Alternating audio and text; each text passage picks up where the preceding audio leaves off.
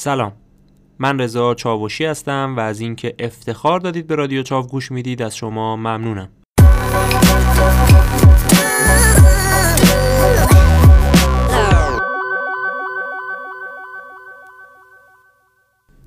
خب قبل از شروع لازمه که یک مقدمه رو خدمتتون ارز کنم. من چیزی حدود یک سال و نیم پیشه که صفحه اینستاگرام درست کردم در مورد حالا مهاجرت تحصیلی بیشتر. سعی کردم به سوالاتی که ازم میشه اونجا پاسخ بدم و اگر مطلب خوبی هم خودم پیدا می‌کردم اونجا پست کنم. چند وقتیه که تصمیم گرفتم در پلتفرم پادکست این تولید محتوا رو ادامه بدم. بنابراین سعی می‌کنم با توجه به تجربیاتی که خودم از زندگی در خارج از کشور دارم همچنین کمک گرفتن از رشته تحصیلیم که همون ارتباطات رسانه باشه بتونم محتوای جذاب و کاربردی رو برای شما تولید کنم. ضمنا اگر دوست داشتید که بیشتر با هم در ارتباط باشید می‌تونید بنده رو در اینستاگرام با آیدی رضا چاو دنبال کنید. خب وارد بحث اصلی امروزمون بشیم. به اعتقاد بنده ما چهار نوع مهاجرت داریم. مهاجرت تحصیلی مهاجرت کاری مهاجرت از طریق ازدواج و مهاجرت به وسیله پناهندگی. و موضوعی که کمتر بهش اشاره میشه و راجبش صحبت میشه همین مهاجرت از طریق پناهندگی که سوالات زیادی هم از من توی اینستاگرام در موردش میشه. به خاطر همین من از یکی از صمیمیترین دوستام جواد خواهش کردم که با من هم صحبت بشه و در مورد پناهندگی با هم صحبت کنیم. و صحبت های من و جواد هم به سه بخش در این اپیزود تقسیم میشه. بخش اول این که چجوری جواد خودش رو از تهران رسونده تا لندن. بخش دوم وقتی به لندن می‌رسه و اعلام پناهندگی می‌کنه چه اتفاقاتی میفته و روتین چیه. و در بخش انتهایی این اپیزود هم من و جواد به طور کلی در مورد انگلیس و به ویژه درباره لندن با هم دیگه صحبت کردیم فقط یک نکته آخری هم قبل از شروع بگم اینه که ما در این اپیزود هیچ قصد نداریم که آموزش بدیم یا یاد بدیم که چطور میشه پناهنده شد و همینطور که جواد در صحبتاش هم میگه مسیری که اون رفته کاملا از بین رفته و دیگه وجود خارجی نداره در نتیجه Warning. The following stunts were performed by professionals. Do not try this at home. از شما دعوت می‌کنم تا پایان این اپیزود همراه من باشید.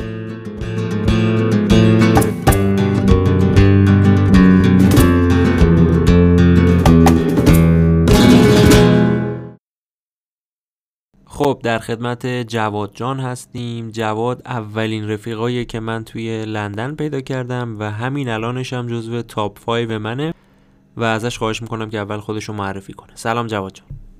سلام رضا جان. امیدوارم حالت خوب باشه و امیدوارم هر جا که هستی با موفقیت باشه زندگیت. من دیگه همونجوری که خودت دیگه حالا دیگه جوری خودت معرفی کردی دیگه. من جواد هستم و الانم حالا یه جورایی ساکن لندن هستم و هر سوالی داری در خدمتم. خب اجازه بده من نحوه آشناییمونم بگم. من خب اولین روزهایی که وارد انگلیس شدم ایامش مثلا همزمان بود با ایام محرم. بعد یک نفر رو از ایران میشناختم. یعنی تلفنی باش صحبت کرده بودم با یه نفر رفیق بودم. توی محرم رفتم مرکز اسلامی هیئت و بعد آخر هیئت اون اومد گفتش بیا من تو رو با چند نفر اینجا رفیق کنم بالاخره آشنا داشته باشی رفیق داشته باشی. یه با 7 نفر منو آشنا کرد. تقریبا نفر آخر گفت بیا اینم جواده خونش هم اتفاقا نزدیک توه با هم رفیق شید برید بیاید. من شاید مثلا 45 ثانیه با تو صحبت کردم بعد اومدم اینور گفتم عجب آدم یخ و بینمکی بود. ولی واقعا فهمیدم که اشتباه می‌کردم. چقدر ما با هم رفتیم بیرون. من حتی چند ماه که شاید خونه تو مونده بودم هفته اقلا یکی دو باری که می‌رفتیم بیرون تو اومدی کاونتری خونه من به من سر زدی موندی یکی دو روز. و شاید میگم یه موقعی که هفت روز هفته رو با هم می‌رفتیم بیرون. آره تقریبا. خب یه جورایی میشه گفت اینجا شرایط آدم اینجوریه که حالا خودشون رو زیاد نباید نشون بدن. حالا تا با اون آشنایت اولیه‌ای که به وجود میاد و حالا شناختی که آدما ندارن و اینجا یه کشوریه که کاملا کاملا سخته. شرایط آشنایی با آدما و رفت آمد آدما اما خب دیگه ممنونم ازت که حالا اینجوری هم که میگی. در این حدم نیستم. نه اختیار داری. حالا اینی که تو میگی واقعا یه حقیقتیه خودش می‌تونه یه موضوع خیلی جالبی باشه که چرا ایرانیا توی خارج از کشور در قبال همدیگه یکم محافظه کارانه ترن. خب حالا یکی از دلایلش می‌تونه این باشه که خب سبک زندگی ها متفاوت تره و به این راحتی نمیشه مثلا هر کسی رو پذیرفت ازش پذیرایی کرد ازش حالا به یه تعبیری مثلا یه سرویس هایی که مثلا ما تو ایران می‌تونیم به آشناها و رفیقامون بدیم ولی اونجا خب سخت تره بله قبول دارم. چون که حالا اینجا یه جوریه که همینجور قشری از آدما هستن. چون که حالا شما توی ایران وقتی که دوستی رفیقی کسی داری با اون مچ میشی و حالا بیرون رفتنت نمی‌دونم رفت آمده خانوادگیت خیلی فرق می‌کنه دوستات خیلی فرق می‌کنن. اما اینجا متاسفانه یه جوری هر قشر آدمی که بگی هستن و شرایط خیلی سخته. که بخوای حالا توی محیط جامعه بخوای خورده با کسایی آشنا بشی که بتونی باهاشون مچ بشی راحت باشی. به خاطر همین خود سخته. آره. حالا وارد موضوع اصلی بشیم. ببخشید وارد موضوع اصلی که بشیم اول که خودت حالا معرفی کردی. بگو که کجا بودی چی کار می‌کردی و چی شد تصمیم گرفتی که از ایران بری. بله خب من هم مثل آدمای دیگه یه جوره زندگی خیلی عادی داشتم توی تهران بودم. بزرگ شده تهرانم.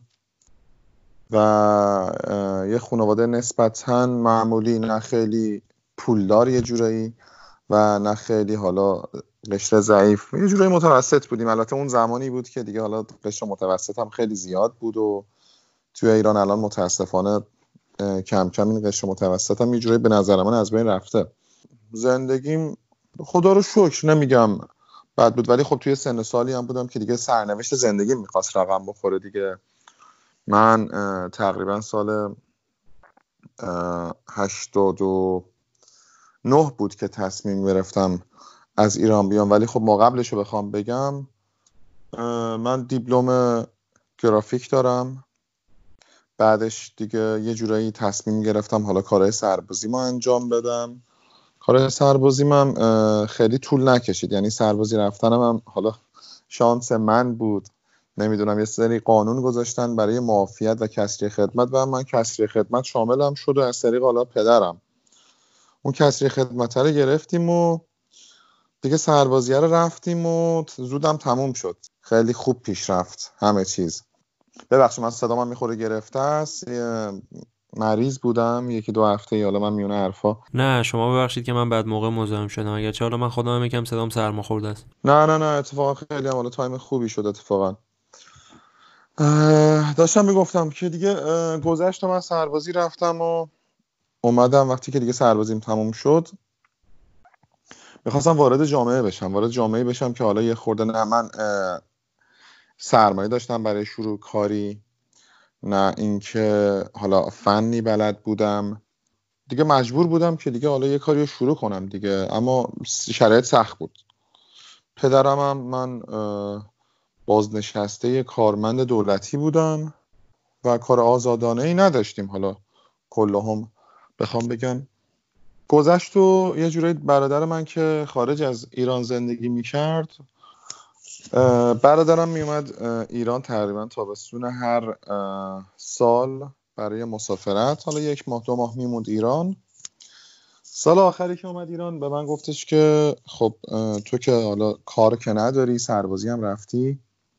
بد نیست اگه بخوای بیای خارج از ایران زندگی کنی و شروع به کار کنی. حالا یه سرمایه جمع کنی و چند سال دیگه هم برگردی ایران.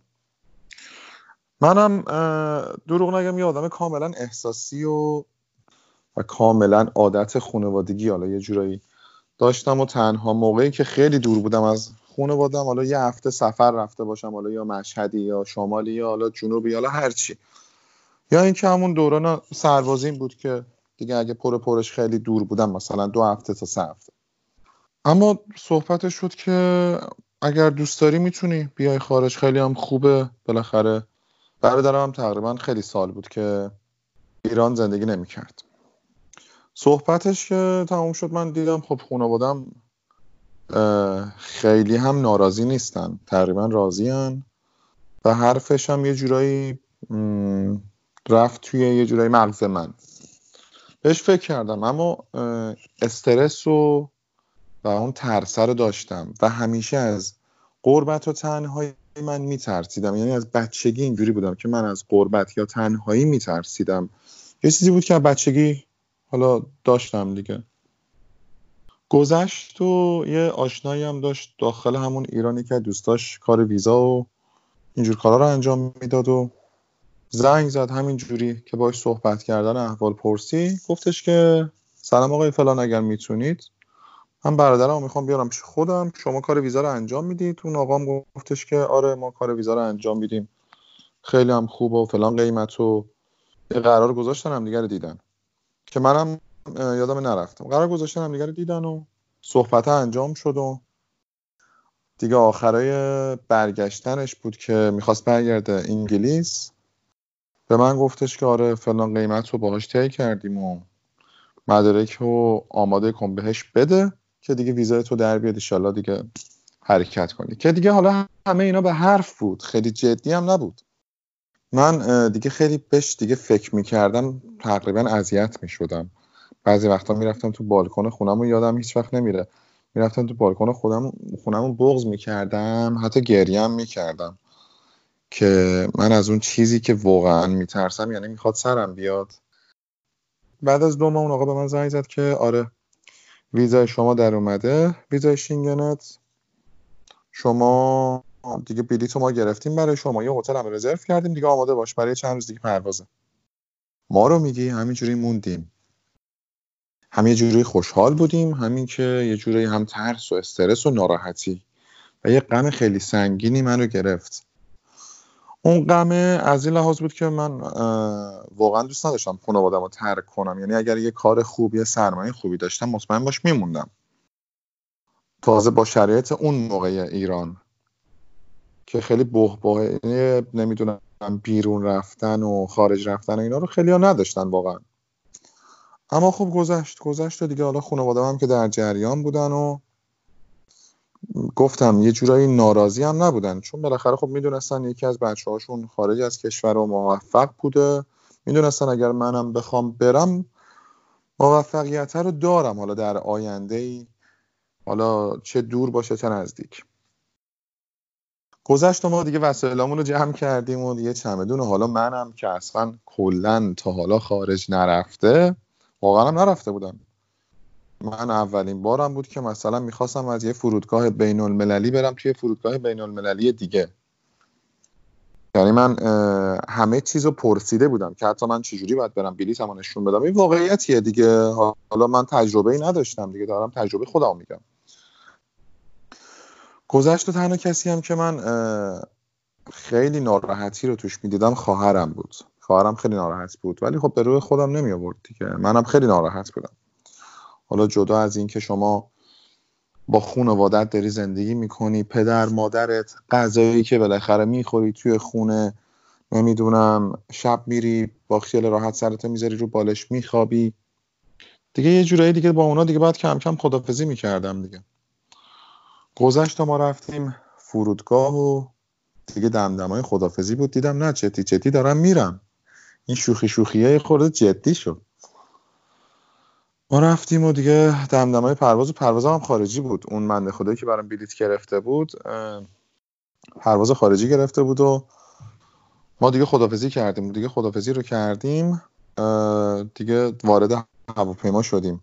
حالا زمانی که من خودم می‌خواستم برم تو این وبسایت ها میگشتم تو این فروما میگشتم. یه مطلب خیلی جالبی یه نفر نوشته بود که به نظرم خیلی هم درسته. میگه تا زمانی که سوار هواپیما نشدی و روی صندلی خودت نشستی هنوز نفهمیدی که داری چی کار می‌کنی. وقتی میشینی روی صندلی هواپیما تازه می‌فهمی که مثلا خانواده کشورت حالا دوستات شهرت محلت همه اینا رو داری می‌ذاری و میری و یه حس خیلی خیلی عجیب غریبی به دست میده. درسته دقیقا همینطوره. رضا جان همینطوره. شما ببین تو اون شرایط هنوز قرار نگرفتی. حالا من رو صندلی هواپیما قرار نگرفتم که مثلا بگم ای وای من دیگه یه جورایی وقتی رسیدم حالا خارج از ایران به خودم اومدم که ای داد بیداد نه جدی جدی واقعا یه سری چیزا رو ازش گذشتم و وارد یه سری مراحل جدید شدم که خیلی سخته واقعا هم سخته. فکرشو بکن من نه زبان بلد بودم نه حالا آشنایی داشتم کسی رو داشتم تنها کسی بود یه برادر داشتم اونم انگلیس. ولی دیگه هیچ چیزی دیگه ای نبود. و حتی من تمام چیزهایی که به ذهنم میومد و سوال می‌کردم از داداشم که من حتی می‌خوام بیام از فرودگاه بیرون و بعد چیکار کنم؟ چجوری باید وسایلمو تحویل بگیرم؟ چیکار باید در این حد بود. گذشت و من وارد ایتالیا شدم. آخره سال 2011 هم بود. ویزام هم خیلی راحت در اومد. یعنی من فکرشو نمی‌کردم ویزام در بیاد. اصلا به همچین چیزی فکر نمی‌کردم که بخواد ویزای من در بیاد. ویزای شینگن البته گرفتم. چون دو مرحله داشت اون چه کسی که می‌گفت من انجام میدم من ویزای شینگن رو برای شما می‌گیرم. دیگه کاری با شما ندارم. دیگه از اون قسمتش برادرم گفت من خودم انجام میدم براش که بخوام حالا وارد انگلیسش کنم. تا من ایتالیا یعنی همه کارت قانونی بود. یعنی تا آره ایتالیا من ویزای شینگن همه کارات قانونی بود. آره من ویزای شینگن گرفتم. قانونی مثل آقاها از ایران خارج شدم و وارد اروپا شدم. برادرم بهم توضیح داده بود که دیگه حالا فلان کارو می‌کنی. اما مسیرم اروپا نبود مسیرم انگلیس بود. اما قانونی وارد اروپا شدم و دیگه می‌تونستم حالا کشور اروپایی رو خیلی راحت حالا بخوام هر جاش برم ویزا داشتم می‌تونستم راحت برم. البته حالا انگلیس هم توی اروپا سا ولی خب ویزاش جزو شینگن نیست. اما خب آره ویزاش جزو شینگن نیست. آره. از اروپا اومده بیرون. آره دیگه الان یه جوری دیگه از اروپا اومد بیرون و دیگه کاملا جدا شد. گذشت و ما دیگه وارد ایتالیا شدیم و رفتیم دیگه اومدیم بیرون از فرودگاه تاکسی گرفتیم و رفتیم اون هتلی هم که حالا بنده خدا برام رزرو کرده بود اسمشو دادیم به راننده تاکسی ولی زبان و اینا هیچی بلد نبودم. یعنی دست و پا شکسته می‌گفتم هتل همین. هلو هتل. بعد طرف میگم مثلا کدوم هتل؟ من یه نوشته داشتم آره فلان هتل منو برد داخل اونجا و دیگه من تماسی نداشتم با خانوادم فقط تنها تماسم با برادرم بود که برادرم بهم توضیح می‌داد خب رسیدی خیلی خوب برو استراحت کن برو تو اتاق تو فلان کارو بکن و یه دو روزی تقریبا اونجا بودم داخل هتل بودم و بعد حالا مراحل بعدیش دیگه یه جورایی دیگه واقعا به من استرس می برادرم توضیح داد که یه پرواز برات می‌گیرم شما باید پرواز کنی به سمت بلژیک. و من چون ویزا هم داشتم می‌تونستم بلژیک برم فرانسه برم آلمان برم همه جا می‌تونستم برم تقریبا کشور اروپایی رو. گفتش که من برات پرواز می‌گیرم به سمت بلژیک. شما بعد از هتل که اومدی دیگه هتلت که تموم شد یه تاکسی می‌گیری میری فرودگاه از فرودگاه دوباره پرواز می‌کنی به سمت بلژیک. بلژیک هم اومدی. فلان آدرس رو بهم داد که شما از بلژیک فرودگاه بلژیک خارج شدی تاکسی می‌گیری میری ایستگاه راه آهن بروکسل. گفتم باشه. من همه این کارا رو انجام دادم. و دوستی هم داشتم البته توی بلژیک به نام احمد. با احمدم تماس گرفتم از ایتالیا. گفتم احمد من دارم میام به سمت بلژیک اما نمی‌خوام بمونم. احمدم گفتش که خیلی اصرار که آره حتما پس من میام میبینمت. قبل از اینکه حالا بخوای بری. دیگه توی اون دو روز ایتالیا رو نگشتی که حالا شاید بعدا فرصتش پیش نمیومد برات؟ نه نه. زیاد وارد چون وارد نبودم نگم بهت. چرا؟ از هتل که وقتی میومدم بیرون یه جورایی مسیر رو می‌رفتم که وقتی برمیگشتم هتل رو ببینم ولی اگه هتل رو نمی‌دیدم دیگه دورتر نمی‌شدم. در این حد بود. چون که وارد نبودم و خب یعنی یه جورایی برادرم گفته بود که حالا نری بهتره. فکر و خیالم حتما داشتی اون موقع. صد درصد. خیلی من در این حد بود که دروغ نگم به قدری من حالم بد بود از لحاظ حالا روحی چون من یه جوریم اینو بهت بگم رضا جان من وقتی یه غم خیلی بزرگی رو داشته باشم داخل خودم هیچ چیزی نمی‌تونم بخورم. من شاید باورت نشه تو دو سه روز هیچ چیزی نخوردم. حتی یادم میاد فکر کنم آبم دو سه دو لیوان فقط آب خوردم. همین. هیچ چیزی از گلوم پایین نمی‌رفت. چون که هم استرس داشتم هم یه غم خیلی بزرگی رو داشتم نسبت به اینکه من از خانوادم جدا شدم. بالاخره یه احساسی دارم نسبت به خانوادم نسبت با حالا همون کشوری که توش بودم حالا همون شهری که داخلش بودم چون که به اسم راحته. مهاجرت به نظرم حالا قبل از اینکه حالا یه سری چیزا رو دیگر رو بگم مهاجرت اسمش میگیم به زبون راحته ولی خیلی سخته. تو خود ایران شما بخوای از یه جایی نقل مکان کنی از یه شهری به شهر دیگه ای بخوای بری واقعا برات سخته. حالا تو اون چند ماه اولش تا بخوای عادت کنی خیابونا رو یاد بگیری. واقعا سخته. شما همون تهرانش مثلا از یه منطقه بخوای بری یه منطقه دیگه برای زندگی کردن بازم سخته. دیگه چه بخوای بشه مثلا بخوای از یه کشوری به یه کشور دیگه ای بری و اینکه هیچ چیزی رو بلد نباشی هیچ کسی رو مثلا نداشته باشی. گذشت و من به سمت دیگه از ایتالیا پرواز کردم به سمت بلژیک. خیلی راحت. اونجا هم که قانونی. دوره پیاده شدم و تاکسی گرفتم رفتم اون آدرسی که داده بود برادرم بهم ایستگاه راهان بروکسل. رفتم اونجا و برادرم به هم گفته بود که به محض اینکه رسیدی بروکسل شما یه بلیت قطار می‌گیری به سمت پاریس. یعنی از بروکسل بلژیک بلیت قطار می‌خری به سمت پاریس.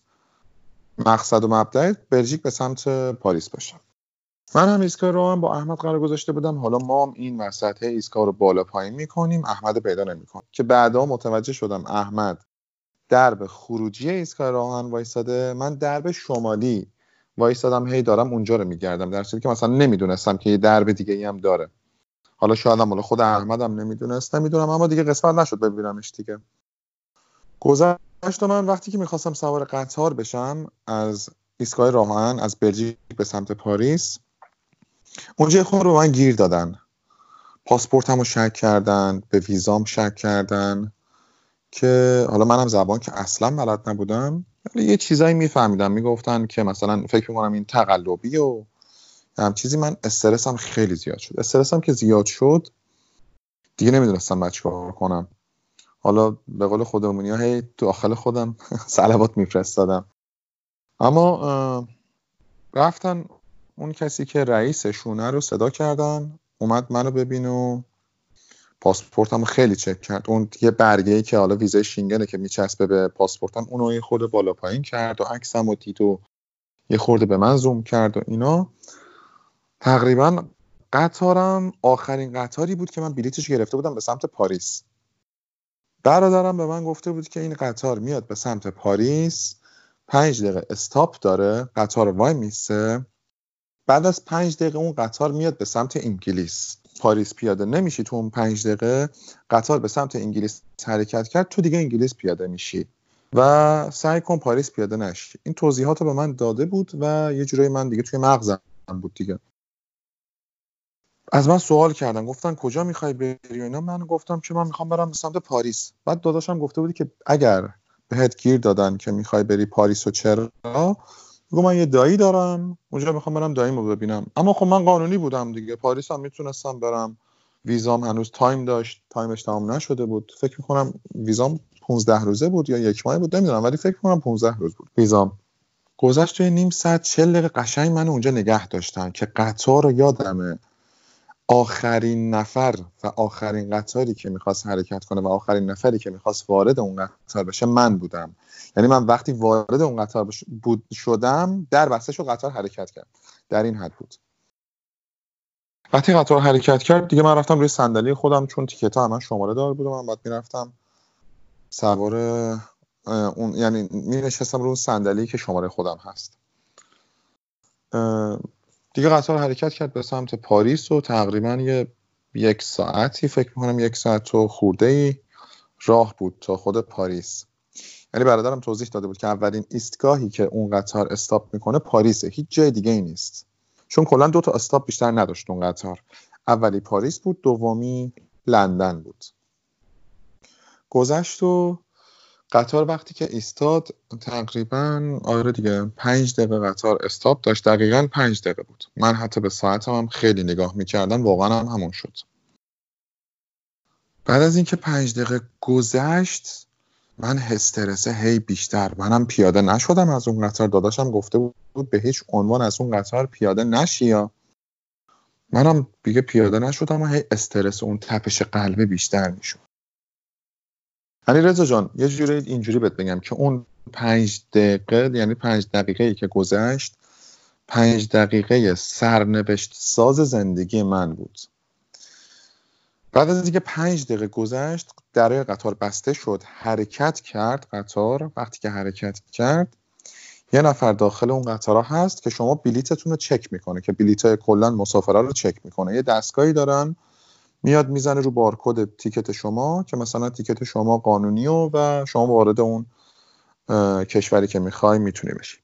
اومد سمت منو گفتش که تیکت من تیکتمو نشون دادم و یه لحظه تعجب کرد. به من یه خود نگاه کرد و شک کرد. که فکر می‌کنم فرانسوی هم بود انگلیسی هم صحبت نمی‌کرد یادم فرانسوی هم بود. که به من یه جورایی داشت توضیح می‌داد که تو باید پیاده می‌شدی نباید این مسیر ادامه می‌دادی. اون دو نفری که اونجا ایستادن منتظر شما بودن که پیاده بشی و شما پیاده نشدی. الان دیگه جای اوناست. تو باید بلند شی تو باید پیاده میشه ما ما استرسمون هی بیشتر هی بیشتر. این تپش قلبه بیشتره. عرق سردی بود که دیگه همینجوری میومد دیگه. بعد از چند دقیقه گذشت و اون آقای دیگه به من گفت بلند شو من بلند شدم. دیگه بلند شدم چمدونم داشتم. بلند شدم رفتم ته واگن. یعنی رضا اینجوری بگم که اگر من یه واگن یا دو تا واگن جلوتر نشسته بودم حالا 40 50 تا صندلی جلوتر بود شماره من مطمئن باش اون چکینگی که مثلا میومد انجام می‌داد منو پیاده می‌کرد از قطار. تو همون پنج دقیقه. یعنی تو اون پنج دقیقه میگم سرنوشت زندگی من اونجا رقم خورد. که اگر جلوتر نشسته بودم اون آقا خیلی راحت می‌تونست بیاد منو پیاده کنه خود پاریس. و من پاریس اگر پیاده می شدم معلوم نبود دیگه. من چه اتفاقی قراره برام بیفته. من چجوری قراره برم انگلیس؟ و شاید امکانش بود من بمونم داخل همون اروپا یا اینکه بمونم همون داخل پاریس. حالا یا کشور دیگه ای که بخوام همونجا اعلام پناهندگی بکنم. یا اینکه حالا معلومم نمیشه شاید دوباره یه مسیر دیگه ای ایجاد می‌شد من برم به سمت انگلیس. گذشت و من دیگه خودم رو رسوندم به سمت رستوران قطار. یه جورایی حالا وسط قطارم بود یادمه.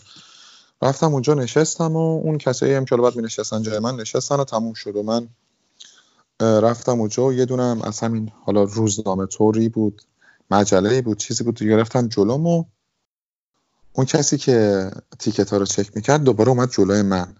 یه خورده با من صحبت کردن دوباره من استرسم بیشتر شد.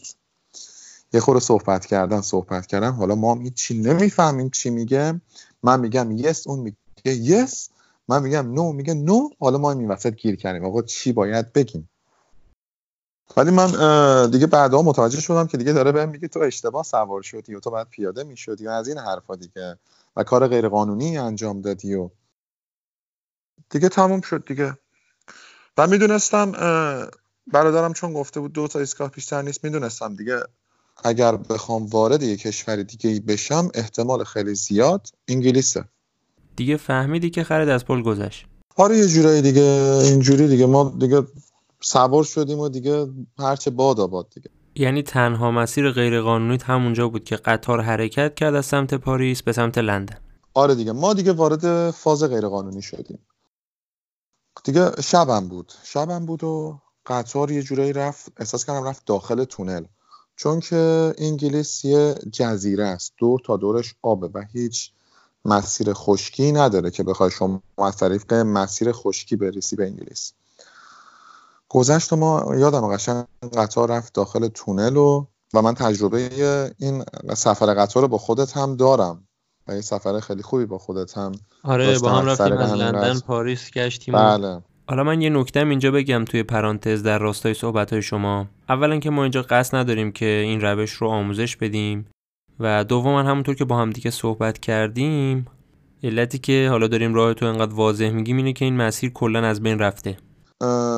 این مسیر تقریبا سال 2012 یا 13 بود این مسیر کلا برداشته شد. حالا چرا؟ آره، با هم هم که رفتیم دیدیم. آره.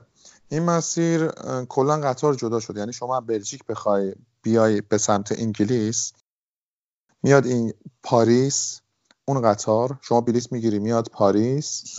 دوباره یه ticket ی دیگه جدا باید بخری از سمت پاریس به انگلیس و پاریس شما پیاده میشی و شما رو passport checking می‌برن پاسپورت شما رو چک می‌کنن و سوار یه قطار دیگه ای میشی. دیگه یعنی مستقیم دیگه از سمت بلژیک به سمت انگلیس نداره دیگه. چون شما پاریس کلا باید همه این کسی که سوار قطار میشن پیاده میشن و سواری قطار دیگه ای میشن و کلا پاسپورتشون چک میشه و آره مسیر این... آره کلا این مسیر که حالا مسیر. انگلیس آره. که کلا خیلی سخته هم به خاطر آره، جزیره من- بودنش هم به خاطر اینکه خب هوایی که کلا کار سختیه بله. زمینی که خشکی بله. نداره باید همین کشتی و این بله. ماشینایی که از این طریق میرن قطارش هم که اینجوری شده آره کلاً فوق‌العاده آره. سخت شده. فوق من سخت. من نسبت به حتی پارسال و پیارسال که دیگه مسیر رو کلا بستم من یه جورایی بگم که من مس... حالا من یه سفر زمینی هم داشتم. وقتی که با ماشین می‌خواستم از سمت فرانسه برگردم به سمت انگلیس یه جورایی ما میگیم لب مرز دیگه.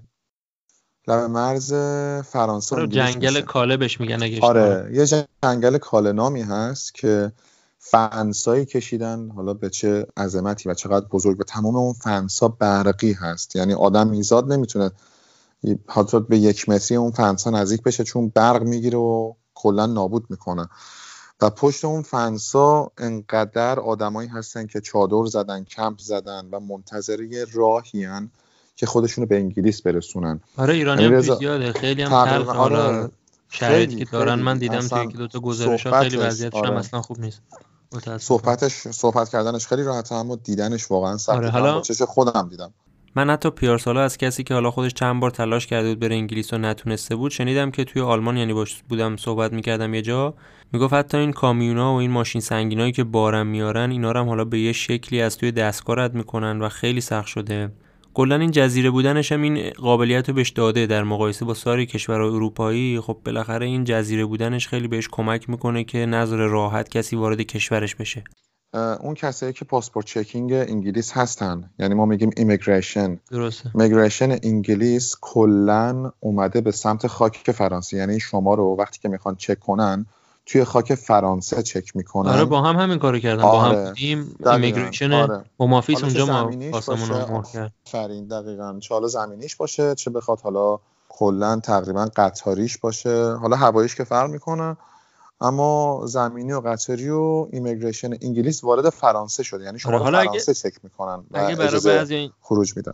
حالا شاید برای بعضی این سوال پیش بیاد که چرا حتی این همه آدم توی فرانسه منتظر فرصتن که برن انگلیس؟ من اجازه میدم شما همه صحبتاتو بکنی. حالا برای خودت که احتمالاً یکی از مهمترین دلایلت برادرت بوده که انگلیس بوده.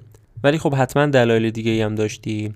اما بیا الان راجبش صحبت نکنیم و من آخرش اگه تو به این دلایل اشاره نکردی و چیزی به نظرم مون که نگفته باشی دوباره ازت می‌پرسم که بفهمیم چرا این همه آدم حتی تو خود فرانسه نشستن منتظر فرصتن که برن انگلیس و چیه که بریتانیا رو اینقدر برای پناهنده ها جذاب می‌کنه. آره داشتم می‌گفتم دیگه گذشت تو من دیگه سوار قطار بودم دیگه یعنی قطار داشت به سمت انگلیس میومد یه آقایی توی همون رستوران قطار نشسته بود. من دست پا شکسته گفتم انگلند انگلند انگلند انگلیس انگلیس همین چیزی می‌گفتم. چون زبانی هم بلد نبودم. اون طرف می‌گفت yes this is انگلند. حالا من باز هم شک داشتم.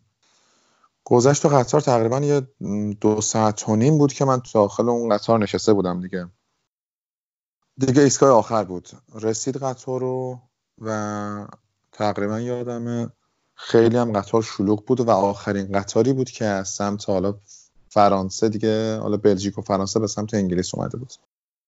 همه پیاده شدن و حالا من احساس می‌کردم اون طرفی که تیکتم رو چک می‌کرد دنبال منه. منم سریع لابلای جمعیت خودم رو گم و گور کردم و پیاده شدم و برادرم هم بهم گفته بود که اگر به محض اینکه رسید انگلیس. پلیس تو رو گرفت به هیچ عنوان نه بترس نه خودتو بباز و نه اینکه اصلا استرسی داشته باش. به هیچ عنوان با تو کاری ندارن خیلی خوب باد برخورد می‌کنن و می‌برن یه جای خوب. همه چیز برات فراهمه اصلا نگران نباش. وقتی که لابلای جمعیت پیاده شدم دیگه وارد یه سالنی شدیم. سالن خیلی بزرگی بود. سمت چپ هم قشنگ یادمه. یعنی اون ایستگاه قطاری که من پیاده شدم یه مرکز خود لندن من پیاده شدم. سمت چپ هم یه سری آدما وایستاده بودن به صف که داشت پاسپورتشون چک می‌شد که اونا می‌خواستن آخرین قطار رو سوار شن بیان به سمت پاریس. که immigration اون طرف وایستاده بود و منم این طرف که دیگه لابلای جمعیت داشتم می‌رفتم دیگه هر آن منتظر این بودم که دیگه ما رو بخوان چک کنن و پاسپورتمون رو چک کنن و دیگه وارد بخوام انگلیس بشم دیگه. هی قدم قدم می‌رفتم جلو می‌دیدم نه هیچ خبری نیست. بعد این کیوسکا رو می‌دیدم. کیوسکا بودن ولی آدم داخلشون نبود.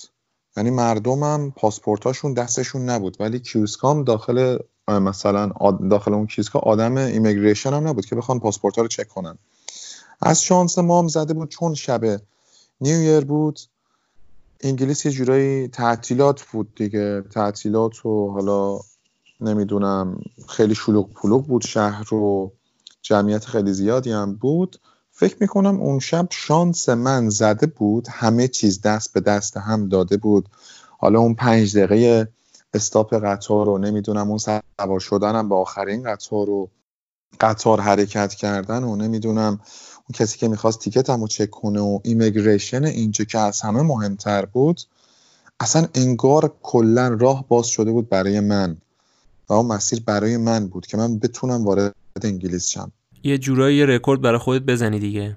آره دیگه یه جورایی رکورد رو زدم. تقریبا حاضرم اینجوری بگم که حالا تقریبا من خدا رو شکر خدا رو شکر رکورد تو این مسیر زدم و راحت ترین مسیر رو اومدم. البته راحت ترم بوده راحت ترم خیلی بودن ویزا گرفتن مستقیم سوار پرواز شدن.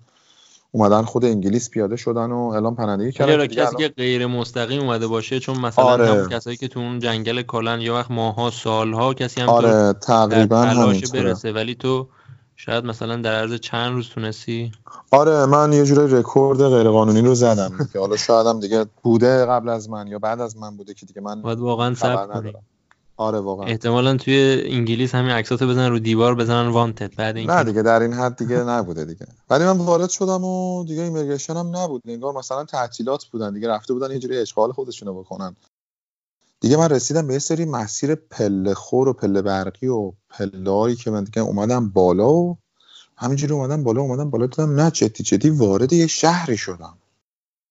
وقتی وارد یه شهر شدم احساس کردم نه واقعا وارد لندن شدم. چون که لندن یکی از چیزایی که نشونش که واقعا حالا لندنی یه سری ماشینایی داره تاکسیاشون بلکپ هست. ماشیناشون قشنگ معلومه که واسه خود لندن هست انگلیس. و اتوبوس اتوبوس های دو طبقه ای که حالا توی لندن معروفن. حالا بالاخره عکسایی که من داداشم داشت از انگلیس و اینا رو دیده بودم که خیابوناش اینجوریه. اتوبوس های دو طبقه داره. ماشین های تاکسیشون مثلا یه همچین طوری هست. گذشت من اومدم پله ها رو بالا. دیدم نه جدی جدی واقعا رسیدم. همین که خوشحالی خیلی زیادی داخل خودم بود. همین که یه استرسی رو گذرانده بودم. همین که یه غم خیلی بزرگی و ته دلم داشتم. مغزم که هنوز ایران بود. هنوز باورم نمی‌شد من وارد انگلیس شدم. چند روز فکر می‌کنم واقعا یه خوابیه. من موبایلم چون نداشتم وقتی که پله رو اومدم بالا و دیگه وارد شهر شدم پولی هم که داشتم به یورو بود. تقریبا حالا یه پول ناچیزی هم داشتم داخل من برادرم گفت به محض اینکه وارد انگلیس شدی اگر پلیس گرفتته که چی می‌تونی اونجا به تلفن میدن می‌تونی به من زنگ بزنی من میام دنبالت هیچ مشکلی هم نیست. اگرم پلیس نگرفتتت به محض اینکه وارد یه جایی شدی تلفن همه جا هست. تلفن سکایی حالا سکایی خودمون. تلفن همه جا هست می‌تونی زنگ بزنی. من چون که یورو داشتم رفتم دم باجه تلفن همون بغل ایستگاه مترویی بود که پیاده شده بودم. چون پولم پولم یورو بود یه آقایی از اونجا داشت رد می‌شد و اینم خیلی جالبه بخوام بگم. یه آقایی که رد شد من بهش گفتم تلفن تلفن یورو. همچین چیزی گفتم. بعد اون من خدا قشنگ یادمه یه دو سه پوند به من چنج داد که اصلا یه عجیب غریبی بود. برام و پولش هم نگرفت. من می‌خواستم یورو رو بهش بدم. پولم هم قشنگ یادم یا کاغذی بود. فکر کنم 20 یورویی بود. می‌خواستم بهش بدم. قبول نکرد. به هیچ عنوان قبول نکرد. گذشت من به برادرم زنگ زدم. به برادرم که زنگ زدم یعنی یه جورایی انقدر خوشحال شد. گفت کجایی؟ گفتم من وارد شهر شدم. هیچ کسی هم منو نگرفته. ولی نمی‌دونم کجا. گفت تنها نوشته ای که می‌تونی بخونی چیه؟ گفتم اینجا نوشته مثلا اسمش هم اونجایی که پیاده شدم کین کینز کراس بود. من گفتم زده کینز کراس استیشن نمی‌دونم یه هتلیه چیزیه همچین چیزیه گفت پس همونجا بمون من اومدم. اصلا تکون نخور. گفتم باشه پس من همینجا میمونم تا شما بیای گفت می‌دونم کجاست و من اومدم. تلفن رو قطع کردم یه نیم ساعت چل دقیقه زمان برد تا برادرم رسید بهم چون شهرم خیلی شلوغ بود یادمه. گذشت و من میگم خوشحال بودم استرس و بازم داشتم و یه ترس خیلی عجیب غریبی توی بدنم بود و یه غم خیلی بزرگی. و من تو دو سه روز سه چهار روز واقعا رضا من هیچی نخورده بودم. حالا نه اینکه غذا نباشه نه اینکه چیزی نداشته باشم نه اینکه پولی نداشته باشم نمی‌تونستم. واقعا نمی‌تونستم. اصلا چیزی اگر اون پایین نمی‌رفت. چون که تمام فکر و خیالم هنوز با ایران بود.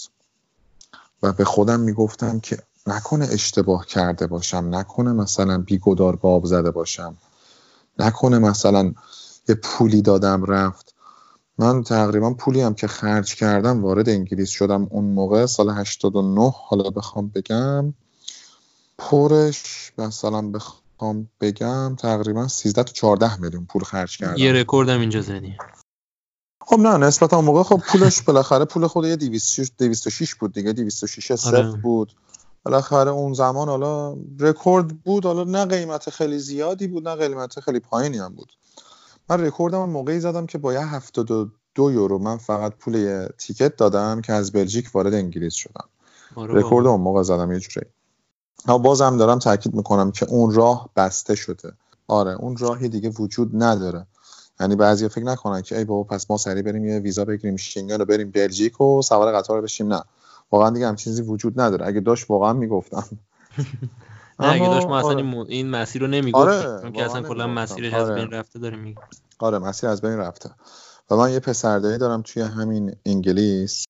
تقریبا ده دوازده سال پیش وقتی می‌خواست بیاد انگلیس یادم سه تا چهار ماه توی راه بود و دو ماه و نیم من داییم یا زندهیم اصلا خبری ازش نداشتم. نمی‌دونستم بچهشون چی شده و کل فامیل اصلا استرس گرفته بودن.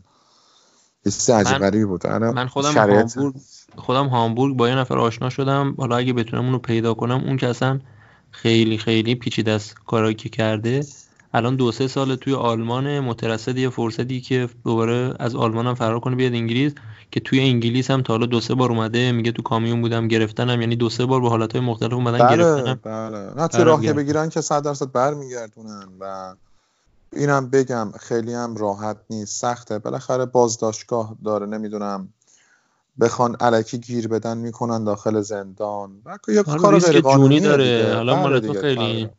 شیک و مجلسی همین. چند وقت پیشم یه چند نفر آدمی که با کشت با قایق با قایق پارویی از فرانسه اومدن به سمت انگلیس چند نفرشون غرق شدن چند نفرشون رو. گرفتن ولی آره چون مهاجرت یه جورایی میگم اسمش حرفش راحته ولی کاملا سخته من چند تا دوستام همون سالی که من از ایران اومدم رفتن به سمت استرالیا و کشتیشون هم غرق شد و هیچ وقت هم پیدا نشد. یعنی هیچ اثری ازشون نیست. هنوز که هنوز هیچ اثری ازشون نیست.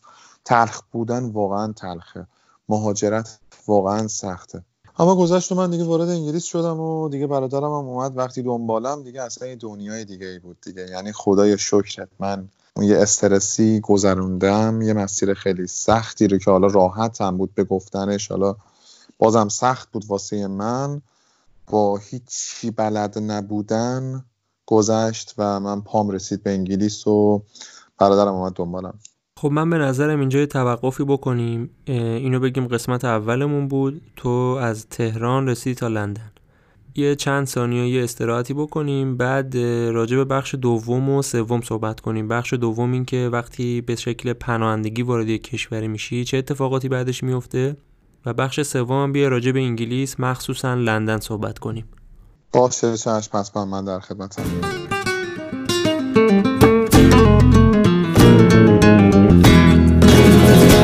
سفر کردم که یابم بلکه یارم را. نجستم یار و گم کردم دیارم را. نجستم یار و گم کردم دیارم را. بخش دوم ادامه میدیم با جواد دوست خیلی خوب من. بالاخره وارد لندن میشی و برادرت میاد دنبالت. درسته. رضا جان من وارد لندن شدم. بعد برادرم اومد دنبالم. دیگه تقریبا یه نیم ساعت 45 دقیقه زمان برد. منم اونجا بودم و هیچی سوار ماشین شدیم و دیگه مسیر برگشتی که به سمت خونش بود و رفتیم. برادرم شمال لندن زندگی می‌کنه. دقیقا حرفی که به هم زد یکی از اولین حرفایی که به هم زد گفتش که تو یکی از خوششانسترین آدمایی هستی که وارد انگلیس شدی. با این سبکی که من وارد شدم البته. گفتم چرا؟ گفت معمولا اه، کسایی که وارد میشن و می‌گیرن. چون که خب پاسپورت چکینگ داره شما وارد کشور دیگه ای داری میشی. اون هم انگلیس حالا اروپا هم نه. و دیگه وارد یه جایی شدی که کلا چک می‌کنن. و هر آن من منتظر این بودم که تو رو گرفته باشن. دیگه بعید می‌دونستم تو بخوای بیای از باج تلفن به من زنگ بزنی. و من اینو نمی‌خواستم بهت بگم که می‌دونستم تو رو می‌گیرن. ولی دیگه من استرس خیلی زیادی رو نمی‌خواستم بهت بدم. هیچی گذشت و صحبت کردن و گفتم دیگه حالا اگه می‌گرفتن چی می‌شد؟ گفتش که اگرم می‌گرفتن خب چیز خاصی نبود. تو اعلام پرندگی می‌خواستی بکنی و خیلی هم باهات خوب برخورد می‌کردن بهت میبردن یه جایی. نگرت میداشتن. حالا نه بازداشتگاه نه حالا مثلا خیلی سخت گیری باشه داخلش. اما خب قانونشونه دیگه. و همه چیزم در دسترس داری. حالا می‌تونی زنگ بزنی. نمی‌دونم حالا اینترنت داری کامپیوتر داری همه چیز داری. غذا بهت میدن هیچ مشکل خاصی نیست. گذشت و ما دیگه تمام شد برگشتیم به سمت خونه برادرم و دیگه برادرم زنگ زد هم موقع به خانواده و خانواده خیلی خیلی خوشحال شدن از اینکه من رسیده بودم. در سلامت کامل خیلی راحت. و دیگه از اونجا به بعد یه پروسه دیگه ای شروع شد برای حالا پناهندگی. که اینجا هم برادر من دوباره یه دوست دیگه ای داشت. اون هم یکی از دوستایی بود که رفت آمد خانوادگی داشتن و کارهای مترجمی پناهنده ها رو انجام می‌داد. که همون شب یادم زنگ زد به اون دوستشو که گفت آره من برادرم رسیده و آقای فلان دیگه کاراشو میسپارم دست خودت و اون بنده خودم گفتش که باشه. خیلی هم خوب. پس شما سعی کنید حالا یکی دو هفته هم بمونه پیش خودت. بعد از یکی دو هفته بیاد اعلام پناهندگی بکنه برای حالا هوم آفیس وقتی که اعلام پناهندگی کرد دیگه بقیه کاراشو ما خودمون انجام میدیم. یه دو هفته گذشت. من خونه برادرم حالا این ور اون ور می‌رفتیم و خیلی هم خوب بود همه چیز خدا رو شکر. دو هفته گذشت و وقتی که برادرم گفت خب حالا باید خودتو بری معرفی کنی دوباره یه استرسی به من وارد شد. شرط بهم توضیح داد. گفتش که یه جایی مثلا بخوام توضیح بدم حالا به ایرانیش رضا جان حالا یه اداره برای امور پناهندگی. به نام هومافیس هر کسی که وارد این کشور میشه اگر پلیس نگرفته باشه اون طرفو باید اول تا آخر بره توی اون اداره خودشو معرفی کنه. اگر پلیس مثلا شما توی خیابونی یه اتفاقی میفته شما رو پلیس مثلا می‌گیره. شما رو چک کنه. اسم و فامیل و مشخصاتتون. نمی‌دونم حالا ID card ی که داری یا نداری چک کنه. اگر غیر قانونی توی این مملکت باشی شما رو می‌گیرن حتی امکان deport شدن هم هست. چون شما خودتو هنوز معرفی نکردی به Home Office روزی که من می‌خواستم برم Home Office ما سوار ماشین شدیم و رفتیم یه خوردم دروغ نگم دروغ نگم چر کثیف رفتم. تر تمیز نرفتم. ریشامو نزده بودم. مثلا یه دو روز سه روزی بود حموم نرفته بودم و اینا. به خاطر اون case ی که می‌خواستم حالا اعلام کنم. بعد گذشت و ما رفتیم به سمت Home Office. وسط راه بود. برادرم منو پیاده کرد. از ماشین گفت اون روبرو رو می‌بینی؟ اونجا یه متروی سوار میشی میره به سمت Home Office. یه برگم به من داد. برگه آدرس Home Office رو.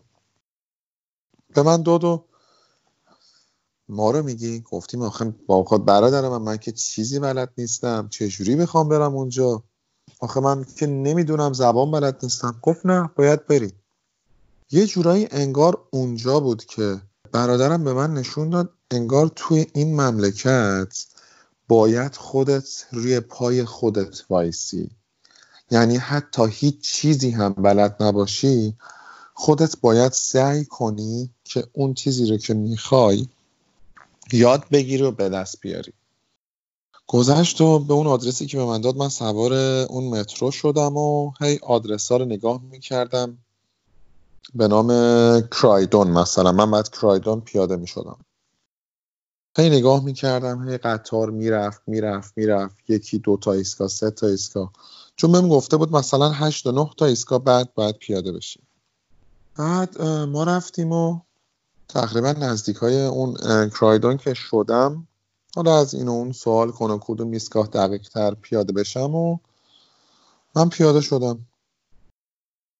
رفتم دیگه پیدا کردم اون ساختمون و اون آدرسی که برادرم بهم داده بود و دیگه سوال می‌کردم. یه جوری بی زبونی سوال می‌کردم و به هم میفهموندن. ساختمونم ساختمونی نیست که خیلی گم باشه. ساختمون خیلی معلومیه داخل خود ترایدون. هیچ من رفتم و وارد ساختمون شدم وارد ساختمون شدم. اول خیلی قشنگ میگردن در تو دستگاه رد میشی چکت می‌کنن و بهت میگه میری فلان طبقه مثلا ساختمون. دیگه من رفتم این کارا رو انجام دادم و وارد ساختمون که شدم وارد اون طبقه که شدم دیدم اوه جمعیت خیلی زیادی هم نشستن قبل از من. مثل اینکه پناهنده خیلی زیادن. آدمای همه جوره بودن دیگه. سیاه بود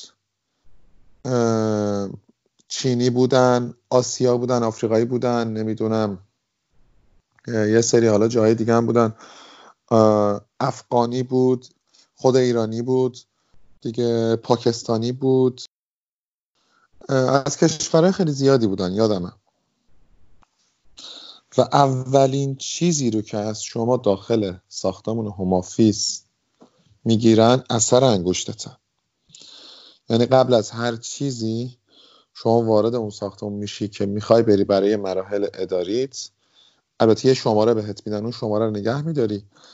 توی صف بعد صدات می‌کنن به اون شماره به اسم صدات نمی‌کنن. مثلا شماره 56 من شمارم هم قشنگ یادم شماره 56 بودم. شماره 56 رو که صدا می‌کرد می‌رفتی میبردن توی اتاق خیلی حالا بزرگ و کامپیوترهای مختلف تمام اثر انگشتات رو می‌گرفتن. وقتی این کار رو انجام می‌دادن دوباره می‌گفتن خب برو بشین برای مرحله بعد. مرحله بعدش دیگه برای معرفی و اسم و فامیل و که از کجا اومدی چجوری اومدی case راهت رو کلا میپرسیدن. من هر چیزی که سوال می‌کرد مترجم بهم توضیح می‌داد. مأمور Home Office و هر چیزی هم که من می‌گفتم به مترجم خود مترجم توضیح می‌داد برای مأمور هوم آفیس تقریبا همه چیز به این شکل بود که مترجم هست برای هر کشوری برای هر جایی که بخوای. همه چیز کاملا اداری و خیلی خوب پیش رفت همه این کارا تمام شد. من یادم صبح ساعت ده صبح اونجا بودم. ساعت تقریبا هشت و نیم شب بود. نه شب بود من از اونجا آمدم بیرون. از اونجا اومدم بیرون. من اعلام کرده بودم که هیچ کسی رو داخل این کشور ندارم. وقتی شما اعلام می‌کنی کسی رو داخل اون کشور نداری سعی می‌کنم به شما اسکان بدن. جاهایی به شما میدن که کمپ نیست به نام هاستل یعنی زیر مجموعه یا هتله ولی هاستل میگن دیگه بهشون دیگه. اما کمپ نیست. یعنی شما آزادی می‌تونی بری بیای هیچ مشکل خاصی نداری. داخل Home Office هم برای شما یه ID card ی ثبت میشه که اون ID card به شما میدن. حالا روش هم زده یه جورایی اعلام پناهندگی شده. اونو به شما میدن و بعد به شما یه نامم میدن و میگن که برید برای وقتی که به شما میدن برای interview. اینا که به شما میگن interview یعنی اینکه تمام کیس راه و پناهندگی تو شما اون روز باید اعلام کنی. همینا رو به من توضیح دادن و یعنی خود مترجم توضیح داد و تموم شد. منو بردن یعنی چیزی به نام مینی بوس بود. اومد دنبالمون یه هلوش ده دوازده نفری بودیم. ده دوازده نفری بودیم که حالا تقسیم می‌کردن به جای مختلف. و ایرانی هم بود توی اون ده دوازده نفری که بودیم. اما سعی می‌کردم زیاد صحبت نکنم. با کسی که مثلا برادرم گفته بود گفت سعی کن زیاد با کسی صحبت نکنی. بهتره اونجوری برات. گذشت و منو تقریبا نیم ساعتی فاصله بود تا اونجایی که خدا معرفی کرده بودم بردن و داخل اون هاستل. وقتی وارد هاستل شدم از همونجا به برادرم زنگ زدم. گفتم که آره منو فلان جا آوردن. برادرم گفتش که باشه هیچ مشکلی نیست راحتی همه چیز اوکی. گفتم آره مشکلی نیست. اما خب دیگه اونجا غم غربته دوباره منو گرفت. به این سبک تنهایی عادت نداشتم.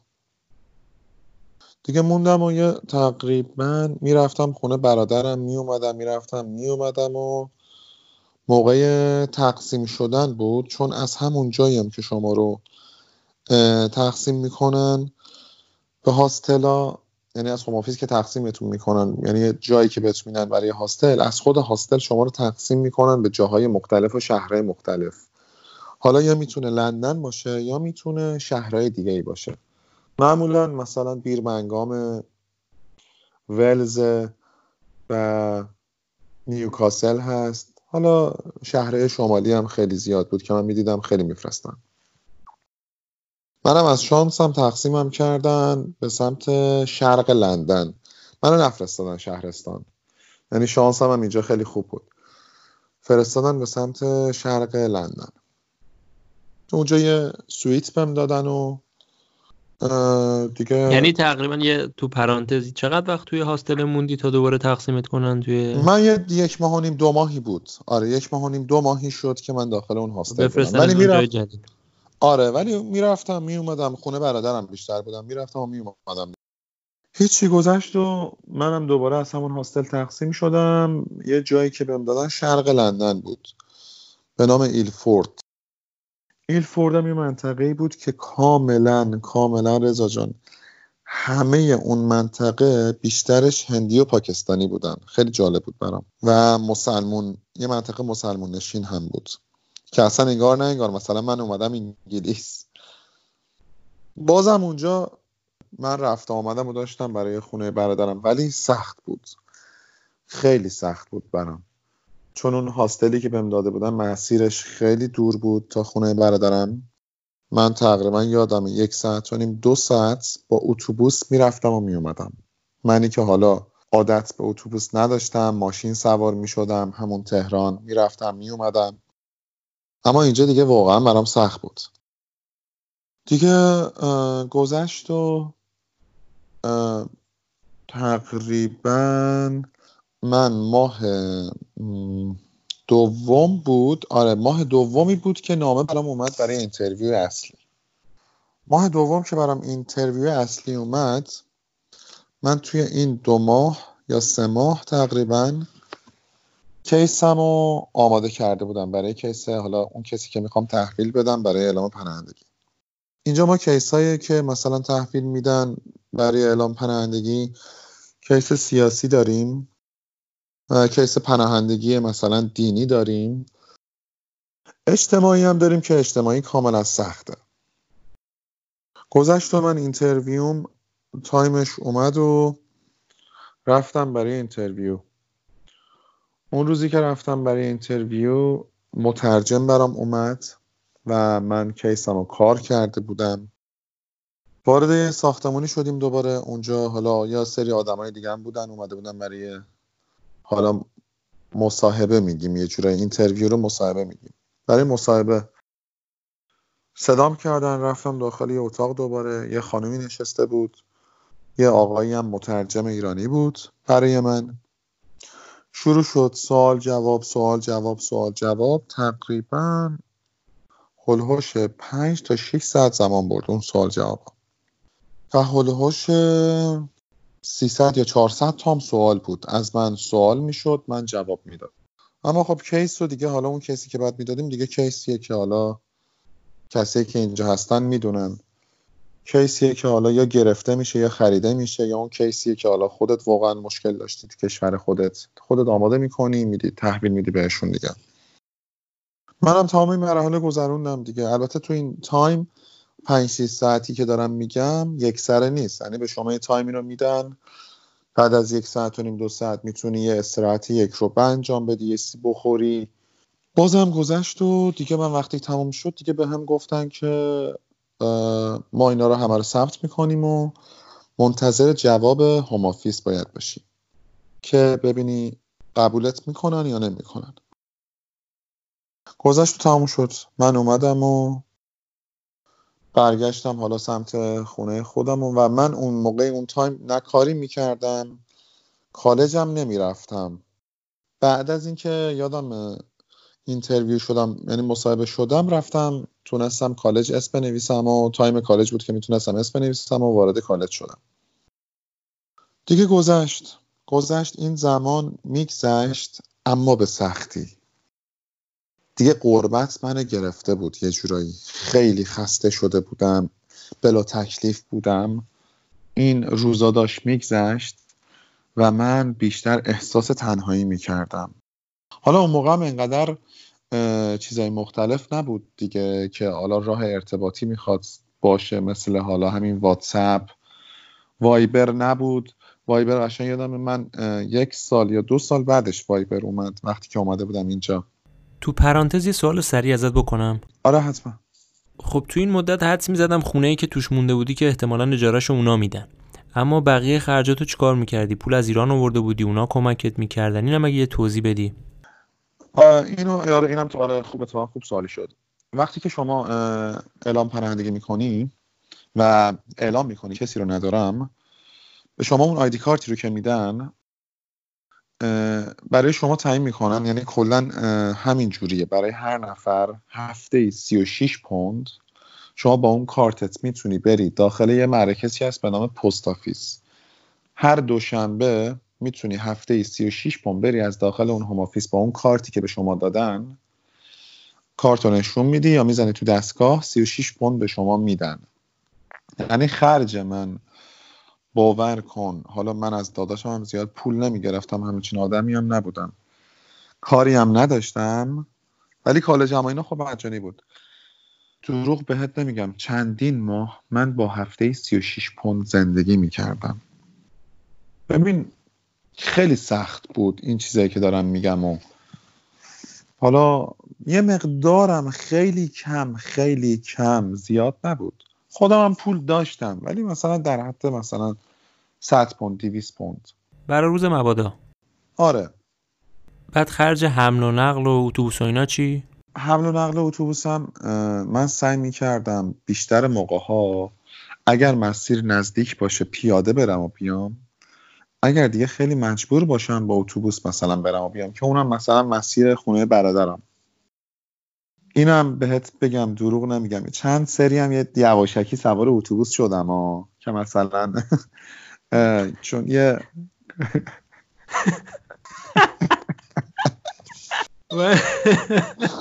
طوری که تو سیستم رو ابیوز کردی اگه من اینجا باز کنم.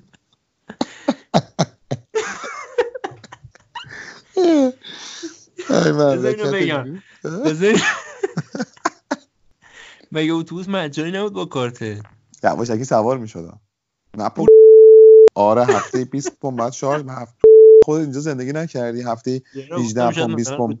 با کارت مثلا چیز مجانی باشه.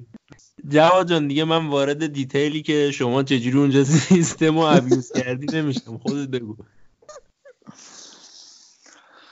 نه خب ببین شرایطش واقعا سخت بود برام. هفته 36 پوند من مثلا باید غذا می خریدم رفت و آمادم هم جوری برنامه ریزی می کردم که دیگه می‌رفتم و می اومدم دیگه. اما خب گذشت. گذشت و بعد از یه چندین ماهی دیدم نه خبری از جوابه نیست. و یه خورده استرسش برام بیشتر می‌شد. من اون جایی که بهم داده بودن طبقه پایینش تو اون خونه که زندگی می‌کردم طبقه پایینش یادم یه پسری بود ایرانی بود. ترک زبان هم بود. تقریبا یه 6 سالی بود توی مملکت بود. مثل من interview شده بود مصاحبه شده بود اما جواب نداشت. و این استرس منو خیلی بیشتر می‌کرد. ببین من case م خیلی خوب بود. سوال جوابم خیلی خوب بود. از همه چیز راضی بودم. اما خب دیگه استرس هی بیشتر می‌شد دیگه. آدم هایی بودن که اینجا مثلا چندین سال بود جواب نداشتن هنوز منتظر جوابشون بودن. اما خب زندگیشون رو داشتن یه جورایی می‌کردن دیگه. حالا با کار نمی‌دونم کار سیاه اینور اونور. یه منم دیدم نه نمیشه. یه جورایی دیگه باید زندگی خودم رو یه جور دیگه ای بکنم. دیدم واقعا با این شرایط سخته. نمی‌تونم زندگی کنم با هفته 36 پوند گذشت و رفتم دنبال کار. رفتم دنبال کار و گفتم حالا یه کاری انجام میدم دیگه. حداقل یه خورده یه درآمدی داشته باشم که بتونم حالا بهتر باز زندگی بکنم اینجا. شرایط خودم رو بهتر کنم. رفتم این ور اون ور این ور اون ور سپردم و داخل یه رستوران چینی من شروع کردم به کار کردن. کار سیاه. چون من اجازه کار هم نداشتم. اینجا شما اجازه کار هم نداری تا وقتی که جوابت بیاد. یه رستوران چینی پیدا کردم و شروع کردم به کار کردن. من تا حالا توی رستوران هم کار نکرده بودم اما این چیزایی که دارم میگم واقعا راحت نیست. خیلی سخت بود برام. دیگه شروع کردم کار کردن داخل یه رستوران چینی. گذشت و من به وکیلم وکیلم داشتم نامه می‌زدم. یعنی زنگ می‌زدم وکیلم نامه می‌زد به هومافیس چرا جواب نمی‌دید نمی‌دید نمی‌دید. اینجا اگر به شما هومافیس جواب نده شما می‌تونی اقدام کنی برای دادگاه. یعنی شما می‌تونی حق اعتراض داری.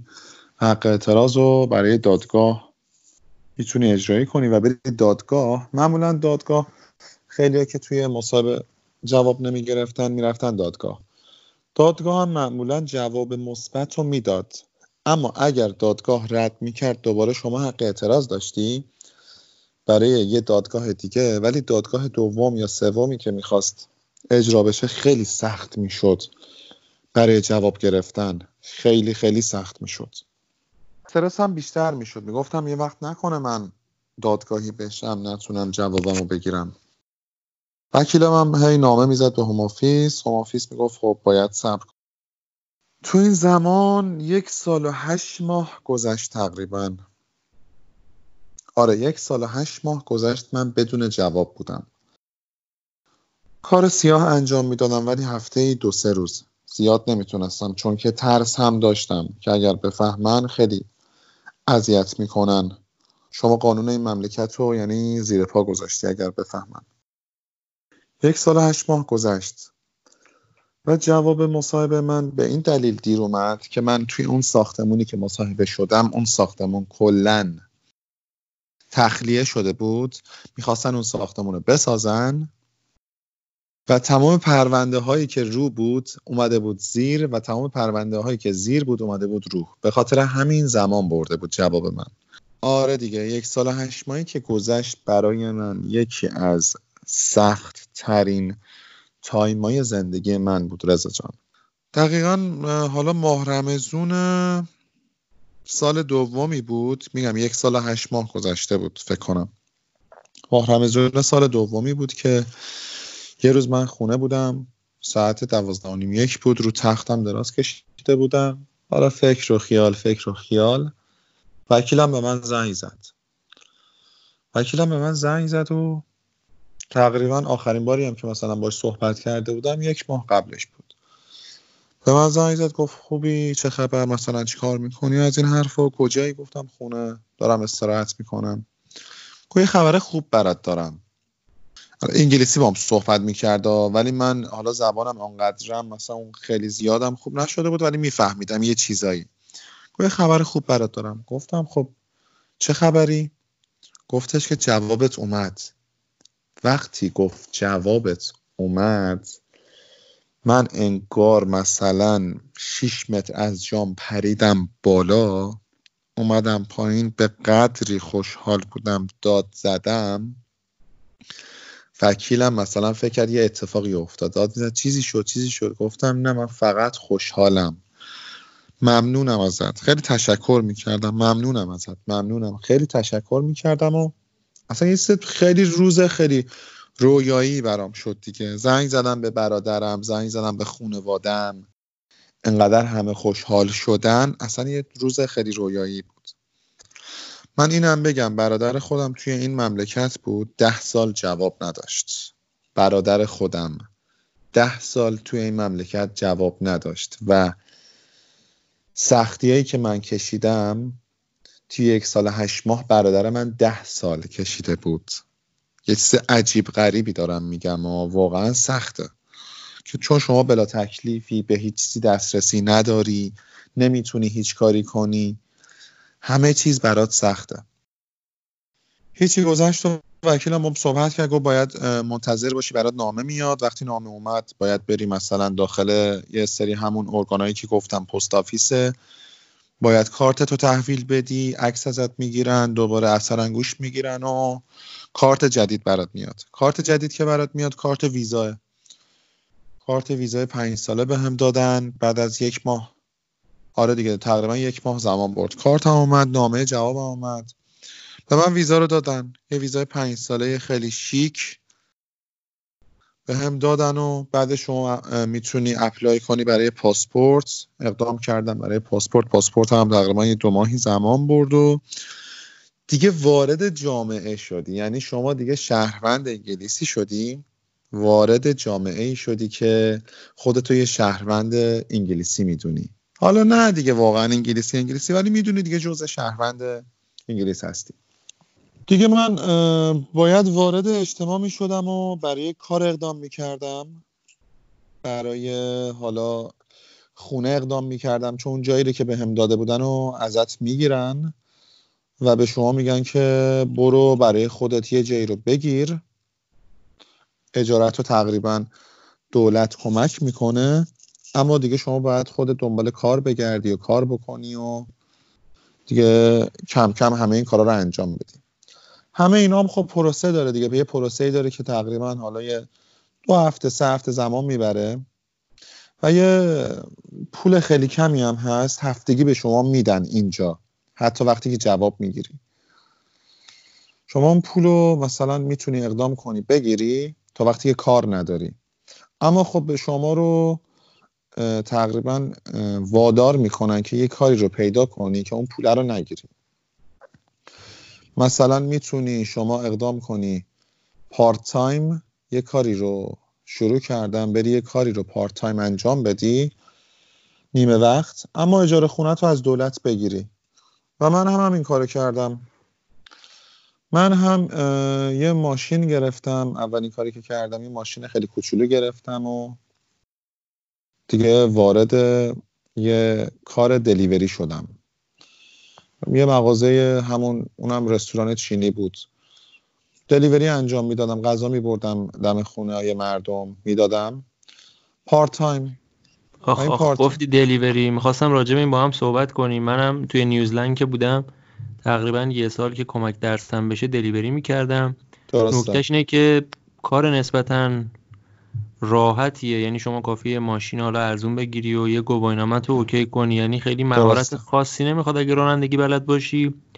و درست. خوبش اینم اینه time ش هم تقریبا flexible یعنی هر وقت خواستی میری کار می‌کنی. اینش هم خیلی خوبه.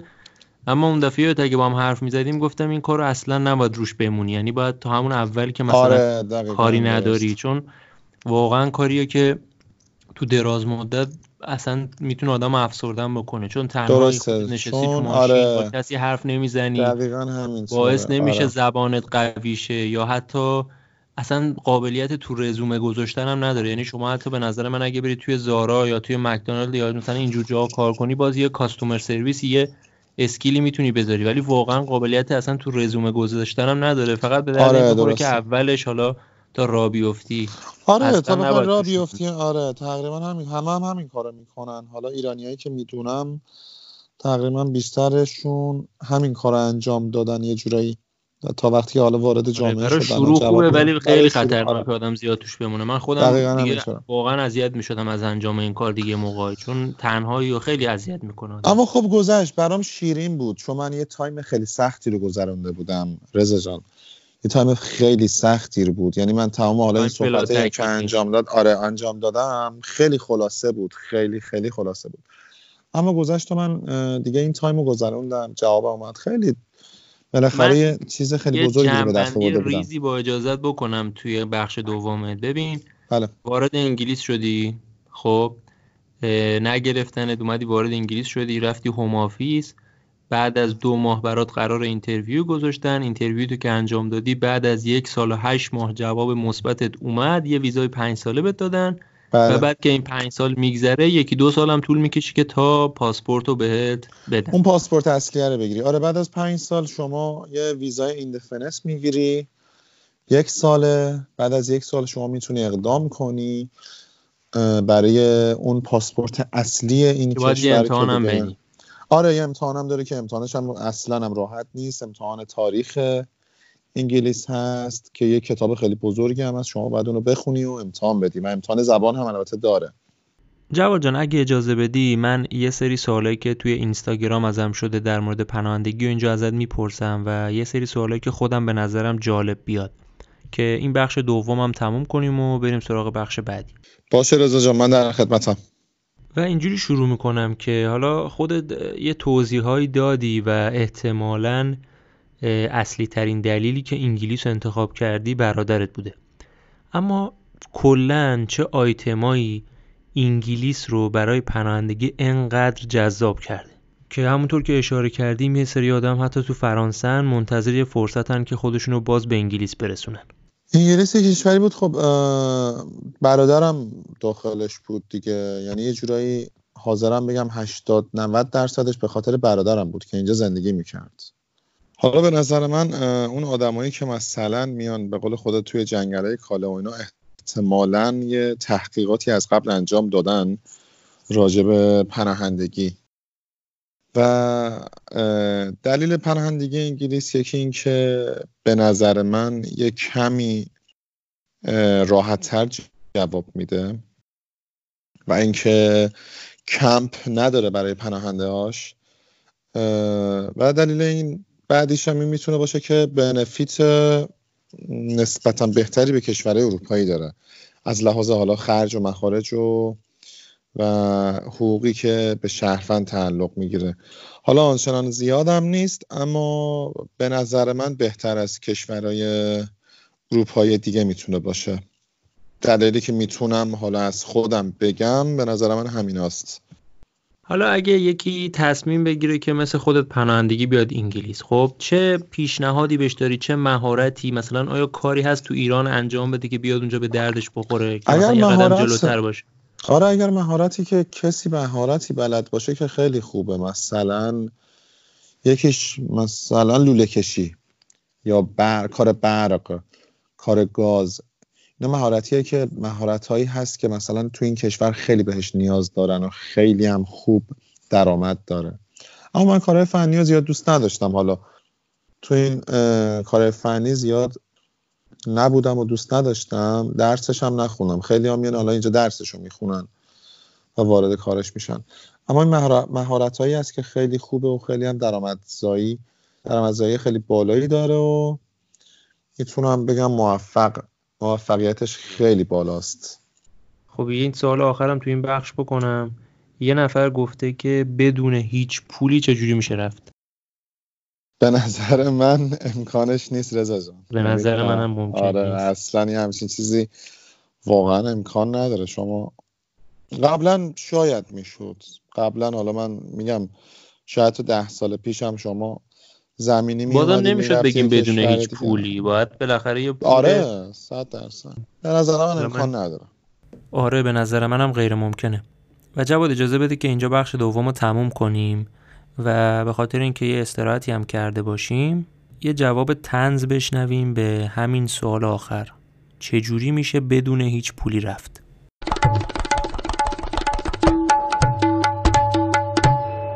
خب من پرونده شما رو خوندم. کجا می‌خواین تشریف ببرین؟ اروپا آمریکا استرالیا. هر کجا غیر از اینجا. نه به شرایط شما خیلی بستگی داره. اینکه مثلا وضعیت تحصیلی ویژه‌ای داشته باشین یا مهارت و توانایی ویژه‌ای داشته باشین یا حتی مثلا مشکل سیاسی. نه نه هیچ کدوم ندارم. یعنی خوشبختانه یا متاسفانه هیچ کدوم. خب چقدر پول داری؟ چقدر سرمایه داری؟ شاید از طریق مثلا سرمایه گذاری بتونیم اقدام کنیم 20 میلیون تومن. 20 میلیون تومن که 11 روز می‌تونی بری کیش آب و هوا عوض کنی بیای مهاجرت نمیشه کرد. خواهش می‌کنم کمکم کنین من باید از اینجا برم. ببین یه چیزی بهت بگم فکر نکنی مثلا اونجا حلوا دارن خیرات می‌کنن چون شرایط ویژه ای نداری. همین وضعه. تازه اینجا زبونتو می‌فهمن اونجا که زبونت هم نمی‌فهمن. اینو می‌دونم. شما خیال می‌کنین من برای خوشگذرونی می‌خوام برم؟ من برای بچه هام می‌خوام برم. آینده بچه هام خواهش می‌کنم. کمکم کنین بسیار خوب. چون آدم دوست داشتنی هستی فقط. فردا نری فک و فامیلاتو برداری بیاری یا ببین ما از اینجا شما رو میفرستیم اندونزی. بچه ها اونجا تو اندونزی میمونن. خود سوار قایق میشی میری. تو را غرق میشی. یعنی میمیری. خب؟ بعد رسانه ها فشار میارن خبرت پخش میشه به بچه پناهندگی میدن بچه خوشبخت میشن. فقط تو را که غرق میشی باید رو آب بمونی. اگه بری زیر آب خانوادت باید ده میلیون بدن تازه جسد تو پیدا کنن. یعنی باید رو آب بمونی. نه خیالتون راحت باشه بلدم. رو آب میمونم. تاموش برم بچه همو بیارم. پنج روز دیگه حرکت می‌کنی. باشه. دستتون در لباس. مایو بپوشم. نه که مایو که طبیعی نیست. با لباس طبیعی باید غرق بشی. مایو طبیعی نیست. به خدا از بزرگی کمتون نکنه. اجازه می‌دید من برم؟ روح چاد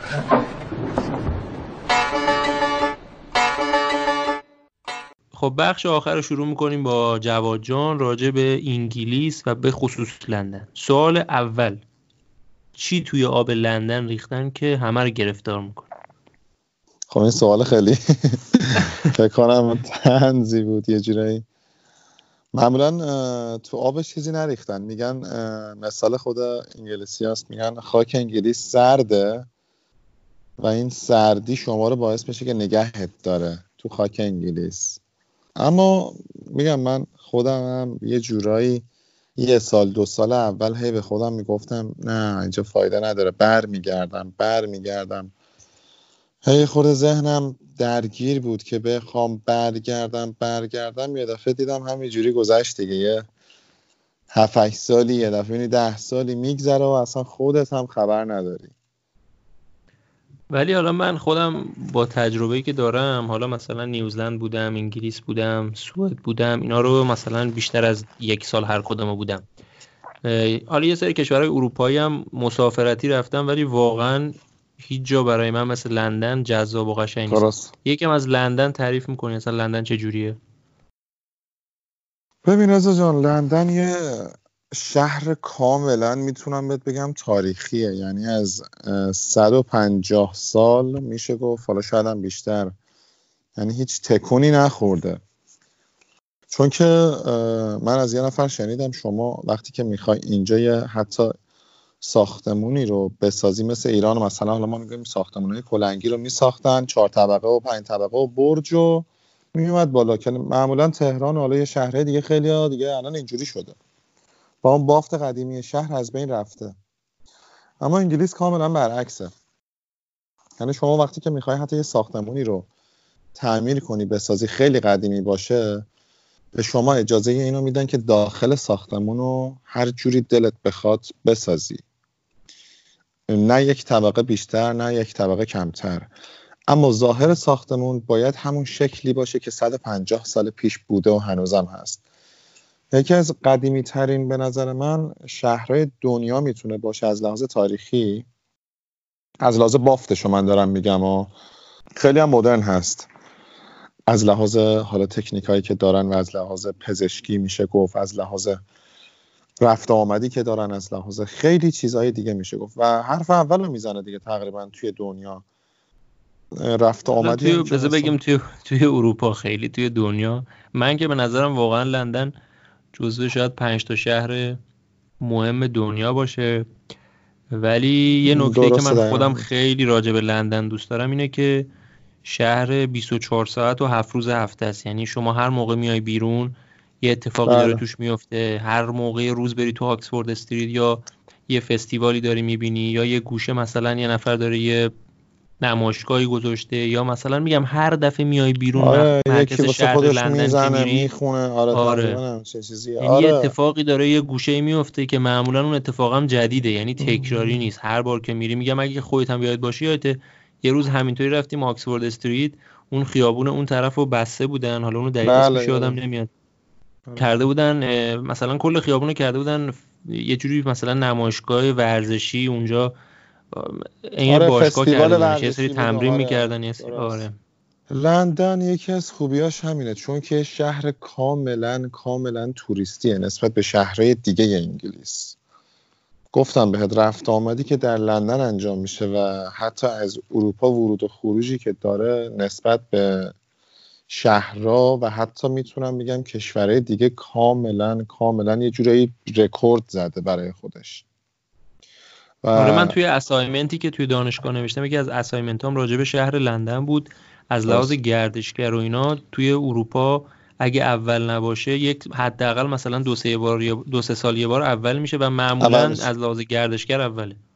آره درسته. چون که حتی بعضی از خود اروپاییان برای حتی خرید من دیدم وارد لندن میشه حالا فرانسه یا بلژیک یا کشوری که خیلی نزدیکه با قطار میان حتی برای مثلا خریدشون هم میان لندن. درست شهر گرونیه. من دیدم افرادی که مثلا میان حتی برای خرید لباسشون لندن خرید می‌کنن مثلا صبح میان بعد از ظهر برمیگردن مثلا اون کشوری که هستن.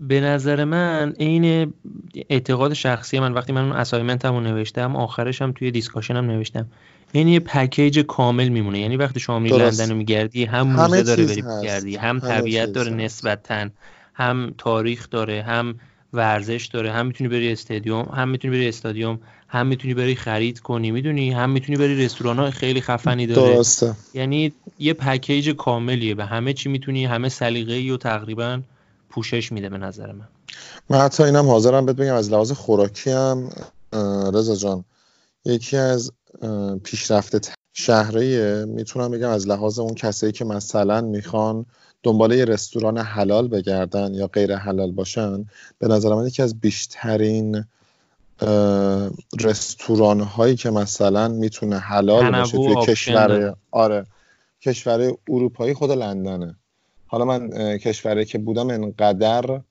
تنوع به قول خودت یا رستوران مختلف و اینا رو ندیدم منم خود ندیدم. لندن هست آره کاملا درسته همچین چیزی رو جالب این که با اینکه خودشون اصلا غذا ندارن. یعنی آخر غذاشون فیشن چیپسه که خب خیلی چیز ساده بله. و ماهی و خیلی هم خیلی هم درست. طرفدار نداره یعنی ولی پر رستوران های مثلا از کشورهای دیگه است با اینکه خودشون به نظر من انگلیسی ها حالا به- در کنارش نیوزلندیا و استرالیا از لحاظ غذایی خیلی ضعیفن در مقایسه با کشورهای دیگه. یعنی غذاهای خیلی آره متنوعی کاملا ندارن. و تنها چیزی که به این نکته هم اشاره کنم تنها چیزی که داخل انگلیس خیلی جالب نیست و اصلا جالب نیست به نظر من آب هواشه. چون به هیچ. آره به هیچ عنوان شما نمی‌تونی تشخیص بدی. حالا الان خیلی راحتتر شده. می‌تونی تو گوشیت بزنی و هوا رو چک کنی و میگن تقریبا. اما بازم به اون اطمینان نیست. میری بیرون یه دفعه می‌بینی بارون خیلی شدیدی میاد. یه دفعه آفتاب میشه یه دفعه هوا کاملا سرد میشه یه دفعه دوباره ابری میشه. و بیشتر مواقع 80 درصد 70 درصد هوا کلا مواقع سال اه، ابریه هوا. حالا من یه چیزی اینجا اضافه کنم که این یه تیکه رو کم کم تمامش کنیم. نظر شخصی من. شهرش خب خیلی جمعیتش هم زیاده. فکر کنم چیزی در حدود مثلا ده یازده میلیون هم جمعیت داشته من باشه. تا 12 میلیون هم شنیدم. بله. آره. که در مقایسه با شهرهای اروپایی دیگه خیلی نسبتا زیاده. زیادم و شهر فوق العاده زنده ایه یعنی همش یه اتفاقی داره توش میفته همه در آره رفت. آمد خیلی زیادی داره. بله. آره. گفتم همه سلیقه ها هم برای توریست و برای کسی که می‌خواد بیاد بگرده تقریبا جواب میده. درست و اینکه یه ویژگیش که من فوق العاده دوست دارم که حالا من شهرهای دیگه هم تو انگلیس رفتم تقریبا از اکثرشون خوشم نیومده مثل منچستر مثل لیورپول. یه اتفاق درست. دیگه که حالا میگم اینا همش سلیقه‌ای یا سلیقه منه. یه اتفاق دیگه که توی لندن میفته خیلی فرهنگای مختلفی وجود داره که یعنی شما داری توی آکسفورد استریت راه میری بیشتر از اینکه انگلیسی بشنوی یکی داره ایتالیایی صحبت می‌کنه یکی داره اسپانیایی صحبت می‌کنه یکی داره عربی حرف می‌زنه یکی داره ترکی حرف می‌زنه یکی داره فارسی آره حرف می‌زنه. گفتم گفتم که یکی از دلایلش حالا معمولا خودشون هم میگن که انگلیسی ها معمولا از خود لندن دور شدن یعنی رفتن تقریبا اطراف لندن. به خاطر هجوم کاملا زیاد مهاجرایی هست که حالا به لندن هجوم آوردن. اما گفتم دلیل اصلیش هم اینه که خیلی توریست زیاده. آره و- نه حالا غیر از توریست خیلی اومدن از کشورهای بله. مختلف توی لندن. دارن زندگی می‌کنن. خیلی زیادن. بله یکیش حالا ما قشر خود ما ایرانی ها آره. و این برای من قشر- خیلی جذابه. یعنی تو خیابون که راه میری مثلا هر دفعه یه اتفاق عجیب می‌بینی یاد اگه یاد باشه یه بار داشتیم می‌رفتیم اون ماشین معروفه رو دیدیم که میگن مال یه عرب است. همش طلا کوبی شده. درست همیشه هم یه جا. پارک آره. میری یه بار دیگه مثلا خیلی داشتم توی می‌رفتم- لندن آره خیلی آره. لندن می‌بینی میگم خیلی اتفاقات متفاوتی میفته که هر بار میری بیرون توی لندن میگردی یه چیز جالب و جدید و واقعا عجیب می‌بینی حالا از لحاظ. فرهنگی و سینما و موسیقی و اینا که دیگه اصلا جای خودش داره حالا من خیلی تخصصم هم نیست تو این زمین ها ولی از این لحاظام لندن خیلی قویه و میگم هر گردشگری که بیاد به خودش جذب می‌کنه حالا اگه این بخش خود لندن جذابیتاشو بذاریم کنار اگه برای کسی که می‌خواد زندگی کنه یک از لحاظ کسی سوالی که خیلی از من میشه یکی اینکه از لحاظ مثلا فرصت های شغلی یکی اینکه اجاره خونه بحث هزینه ها اینا رو یه توضیح بدی خیلی خوشحال میشه بحث هزینه که بستگی داره که شما پناهنده باشی یا نباشی. اگر بستگی به حالا اونی که دارم میگم اگر شما بخوای با سرمایه که داری بخوای بیای انگلیس زندگی کنی و اون پولی رو بخوای تبدیل کنی که الان همین الانش دارم باهات صحبت می‌کنم. رضا جان پوند تقریبا 20 هزار تومنه. خیلی خیلی هزینه سنگینی می‌خواد که شما بخوای یعنی کاری مثلا بیای وارد انگلیس بشی و خونه اجاره کنی و زندگی کنی و اگر حتی مجرد باشی که دیگه اگه متعهل باشی که دیگه هیچی. هزینه بسیار سنگینی داره. اما از لحاظ پناهنده شدن گفتم پناهنده شدن یه جوریه که دولت تا حدودی به شما کمک می‌کنه. تقریبا اجاره خونت رو میده و یه حقوقی هم حالا ماهیانه در نظر می‌گیرن بهت میدن تا وقتی که شما کار پیدا نکنی. اما اون حالا اگه از پناهندگی رد شیم چون یکم راجع به پناهندگی صحبت کردیم. درست. اگه مثلا یکی بخواد یه خونه اجاره کنه یه رنج قیمتی می‌تونی بگی ماهیانه ببین تقریبا یه خونه یه خوابه اینجا. میشه گفت هزار و دویست تا سیصد پوند میشه پیدا. از هزار پوند میشه گفت تا هزار و دویست سیصد پوند. یه خونه یه خوابه رو شما مثلا هشتاد متر. هشتاد متر ولی در خب نظر خونه. برای یه آره. نفری که می‌خواد مثلا زن و بچه داره دیگه یه نفری که مجرد باشه؟ مجردم باشه که معمولا استودیو میگن حالا استودیو فلت یا روم مثلا اجاره می‌کنن. شیر روم. خود آدمایی که آره. خونهایی که مثلا شیر هاوس شیر هاوس. آره. آشپزخونه مثلا شعره مثلا یه خونه سه تا اتاق داره. آشپزخونه برای اون سه تا اتاق استفاده میشه اما مثلا دیگه اتاق حالا جداست. و یه جاهایی هم هست مثل استودیو فلت میگه. حالا ما میگیم سویت می‌کنم تو ایران. آره. که همه چیز داره. خودش آشپزخونه داره دستشویی و همون و همه اینا رو داره. آره. بستگی به حالا اون اجاره داره که کدوم منطقه می‌خوای اجاره کنی. منطقه هایی هستن که شما مثلا همون سویت رو می‌تونی با 600 700 پوند اجاره کنی. منطقه ای هم هست مثل خود سنترال لندن با 1000 300 400 500 پوند اجاره کنی. بستگی به منطقه هم داره یه جورایی مثلا مثل حالا تهران که مثلا پایین شهر تهران خیلی مثلا ارزون تر می‌تونی پیدا کنی. بالا شهر تهران آره. خیلی گرون تر می‌تونی پیدا کنی. حالا من, من تهران منظورم جالب تهران به... نیست. حالا شهر دیگه هم تقریبا همینجیه آره. دیگه. یه خاطره جالب راجع به خونه ها مثلا مرکز شهر باشه گرونتره برات بگم.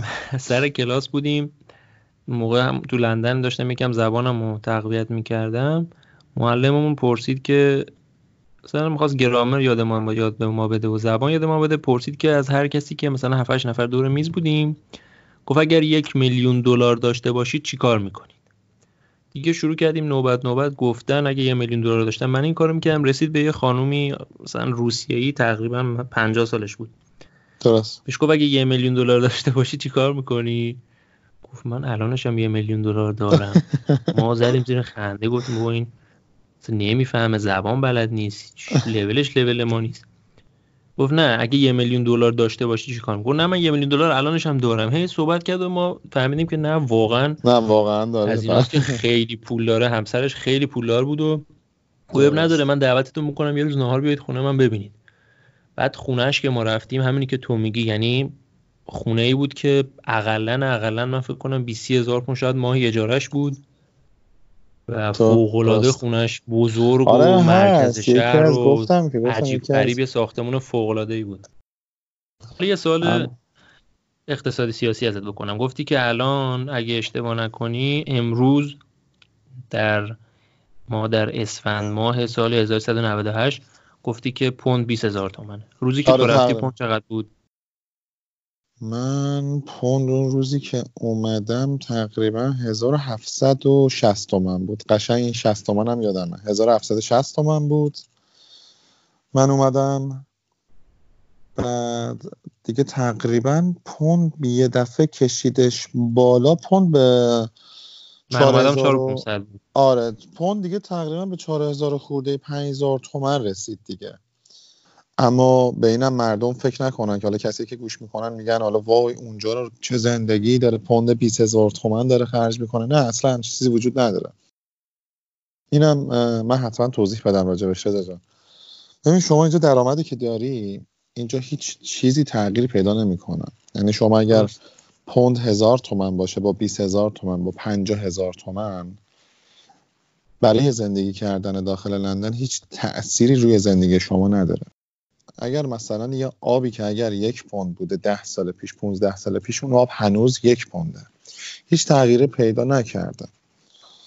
اما بعضی میان به این فکر می‌کنن من حتی دروغ نگم برادر کوچیک خودم فکر می‌کنم مثلا من اینجا درآمدم به پونده اگر مثلا هزار پوند درآمد دارم به مثلا هزار پوندی که 20 هزار تومنه تقریبا میشه 20 میلیون.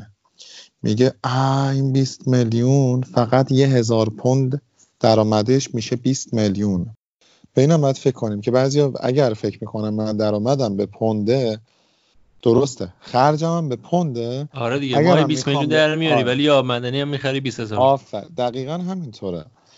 و من اینو میدم میگم تقریبا خیلی این فکر رو دارن توی مغزشون میگن وای پس زندگی واقعا عالیه ما بریم اونجا پوند 20 هزار تومن رو در میاریم میفرستیم ایران دو سال کار کنیم تمامه نه واقعا همچین چیزی نیست.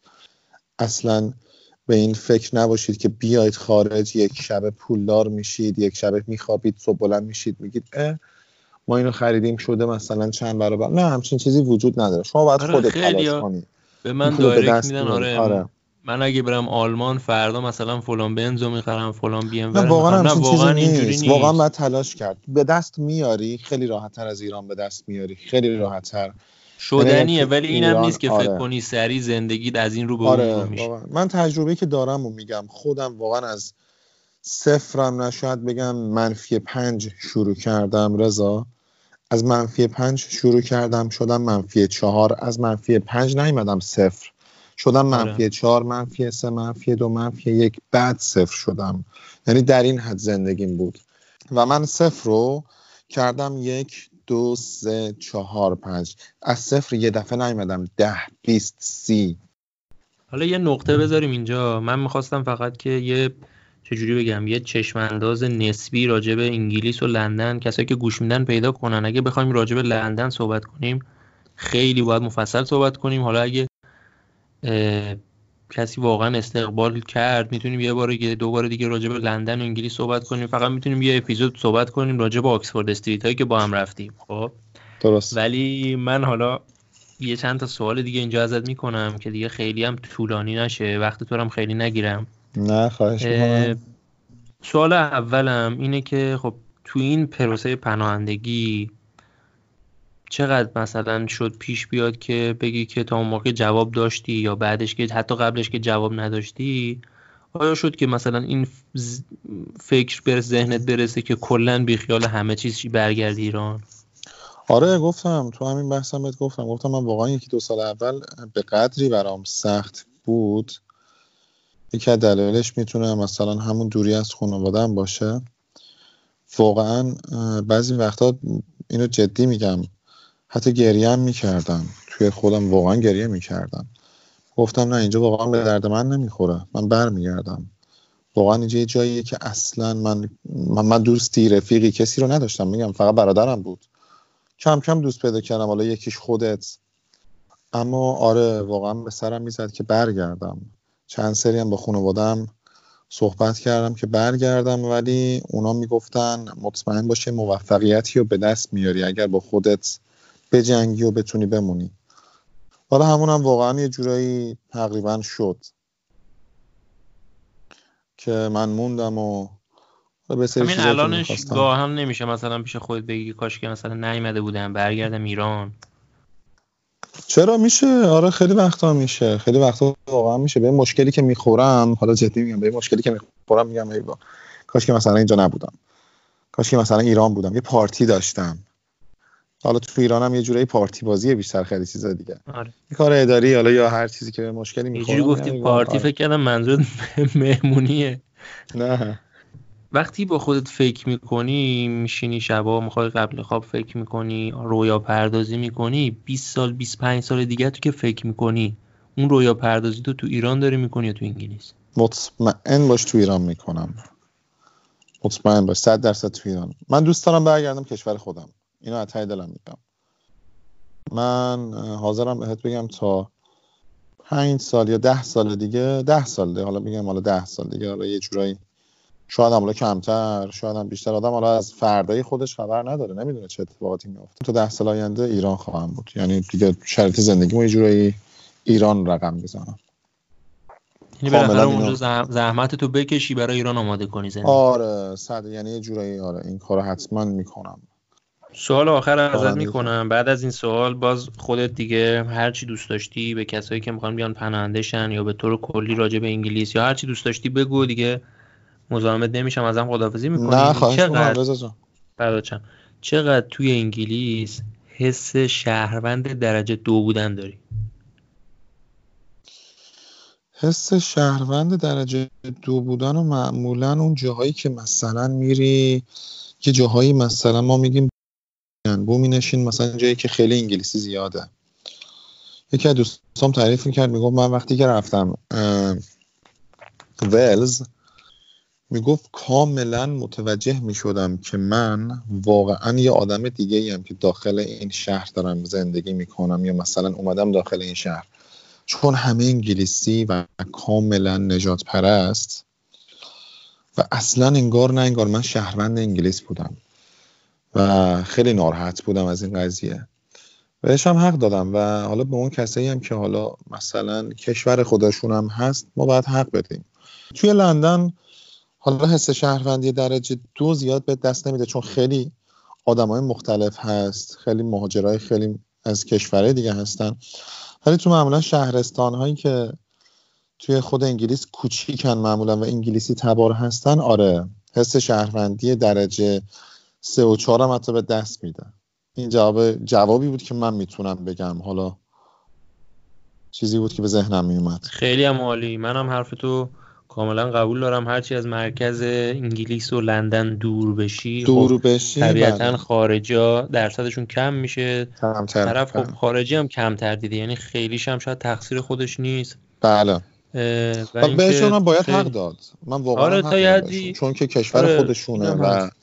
آره یه جورایی حالا انگلیس خیلی از کشورهای دیگه هم پناهنده گرفته یه جورایی حالا فرهنگ رفت و آمدی رو فرهنگ یه سری آداب و رسومی که دارن و زیر سوال برده.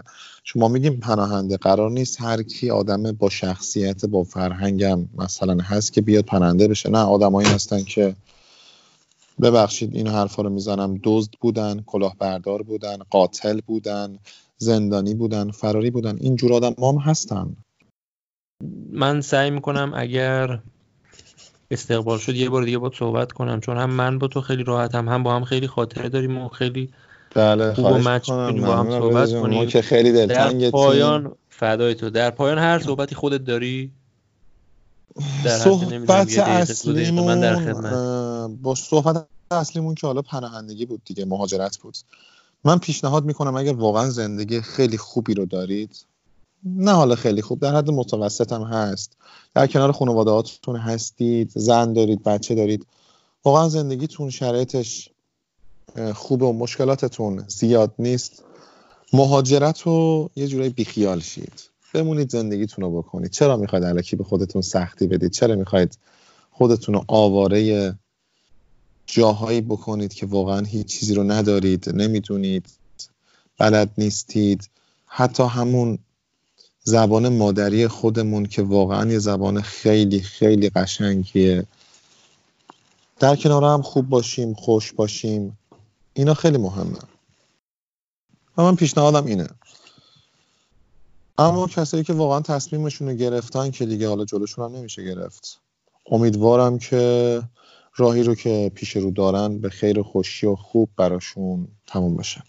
همین. دیگه صحبت خاصی هم ندارم رضا جان. خیلی ممنون. امیدوارم اون چیزایی که می‌خواستی ازت. عالی گفته عالی. باشم به دست آورده باشی و, و مخاطبات هم گوش کنن و لذت ببرن. عالی. خواهش می‌کنم. لطف کردی. مراقب خودت باش برو به کارت ممنونم. مرسی. خیلی خوشحال. شدم به امید دیدار. خدا نگهدار. ممنون خدا. خب خیلی خیلی ازتون تشکر می‌کنم که تا اینجا ما رو همراهی کردید و ما رو به طور کامل گوش دادید. امیدوارم اشکالات رو به بزرگی خودتون ببخشید و من قول میدم که قسمت به قسمت کارم خیلی قوی تر بشه چه از لحاظ کیفی و چه از لحاظ فنی. و مجددا بگم که اگر دوست داشته باشید منو دنبال کنید می‌تونید منو در اینستاگرام با آیدی رضا چاو پیدا کنید. خیلی خوشحال میشم اگر کامنتی نظری داشته باشید برام توی اینستاگرام و توی پلتفرم‌های پادکست بذارید. و مطمئن باشید که دونه دونه‌شو می‌خونم و اونایی که لازم باشه رو جواب میدم. کیپین تاچ باشید با من تا اپیزود بعدی. در آغوشم بگیر از خود رهایم کن. گرفتار سکوتم من صدایم کن. میان روزهای پیش جایم کن.